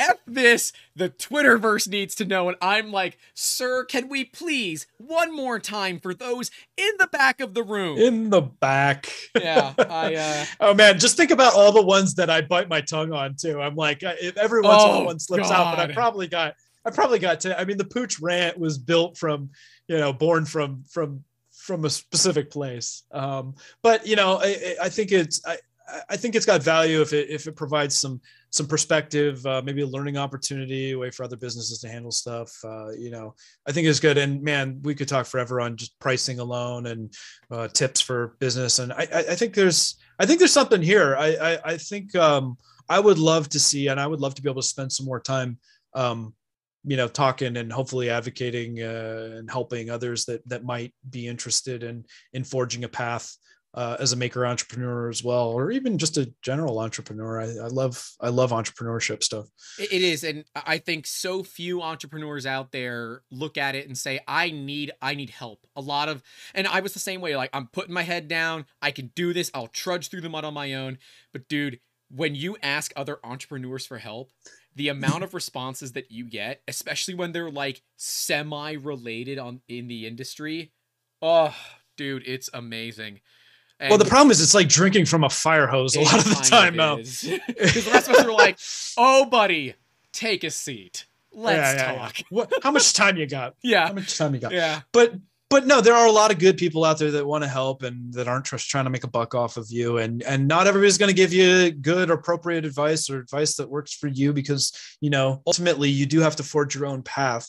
Um but i think it's good you know to to to always you know network and work with other people because you never know when something's going to come along that that, that just may steer you in a direction or trigger an idea or get you to the next foothold you know.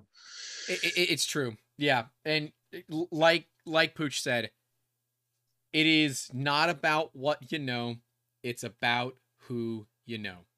That is that is that is really what it is. And you know, if there's anybody out there that is looking to start a small business, YouTube at 3dmusketeers.com. You can send me an email. I will be happy to set up a 25 minute meeting with you where you can literally ask me anything. I'm not going to tell you my pricing. You can go to hell, figure out your own. But I will help you any other way that I can. Uh, you can hit us up maintain on- some some secret sauce, right? Yeah, Yeah, people no, are like, look- when are you going to open source this? I'm like, you know what? I'm very supportive of open source and stuff, but like, I do have to retain some things to maintain profitability and stuff too. So I, I respect that, man. Yeah.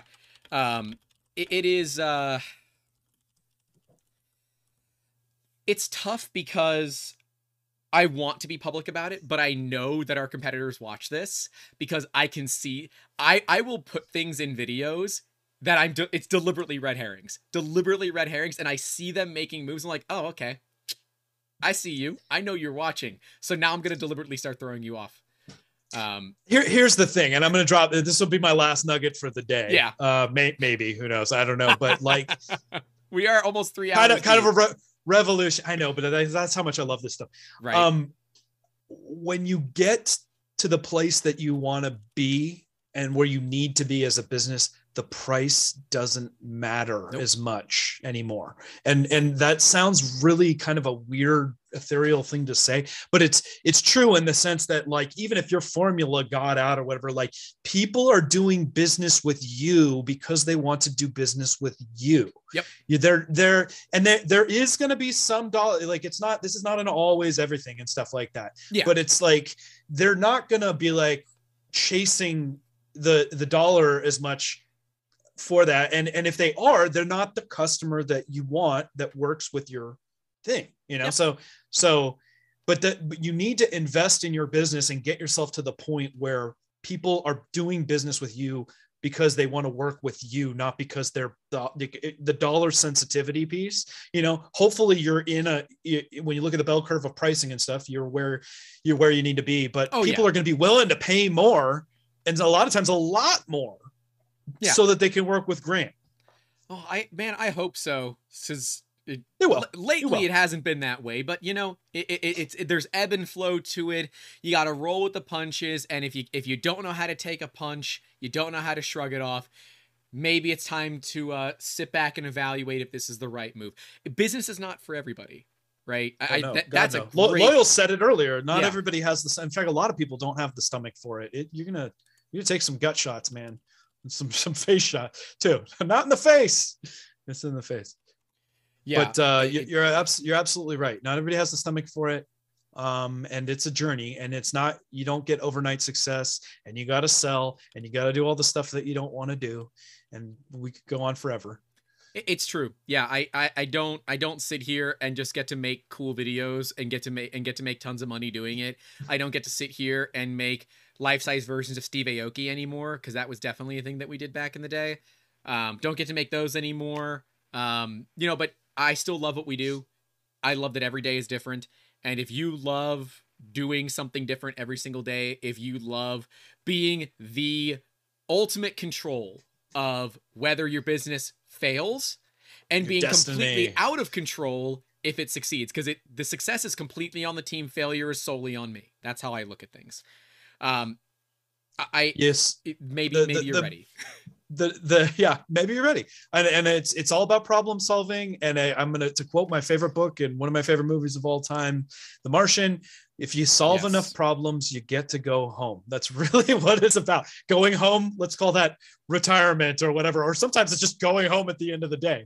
But uh it's it's problem solving and you've got to be able to think out you know figure out how do i get here you know come up with creative solutions you're not always going to have the money you know we took on cr30 sales uh, because I wanted to have a CR30 farm. I didn't have the the cash to just pay outright for the farm. So I'm Mhm. like, you know what? Let me approach C- uh, Creality and see if I can resell these and maybe use some of those funds to fund our operation here. You know, get creative with stuff. Yep. Yep.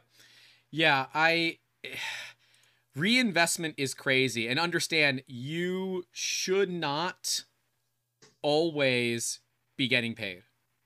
It, it, it is it is not all about you getting paid. Um, it is all about making the business grow. When the business is successful, then you can get paid. You get paid last, and you get paid when you deserve to get paid. So, you know, get, get there. Hopefully, work hard, and and you'll get there. But that's we. I mean, we didn't even get into employee like legit employees and what that feels like and payroll and mm-hmm. like you.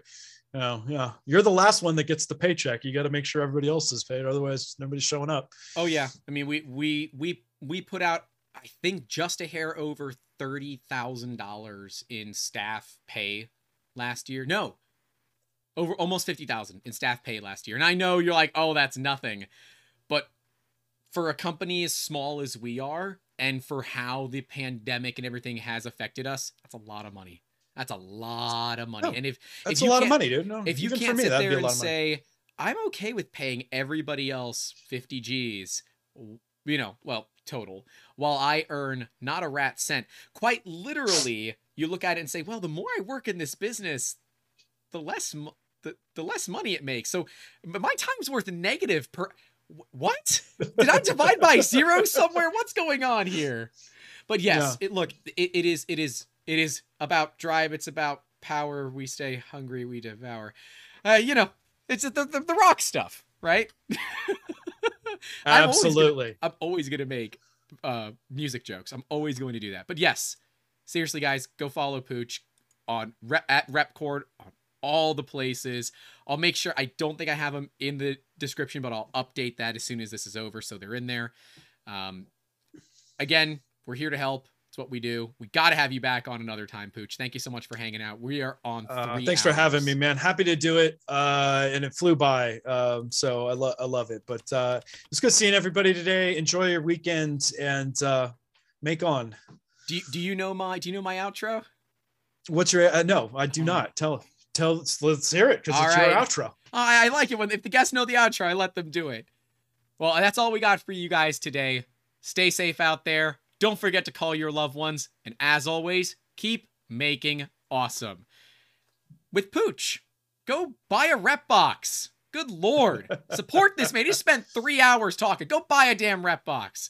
We'll see you guys later. Love you all.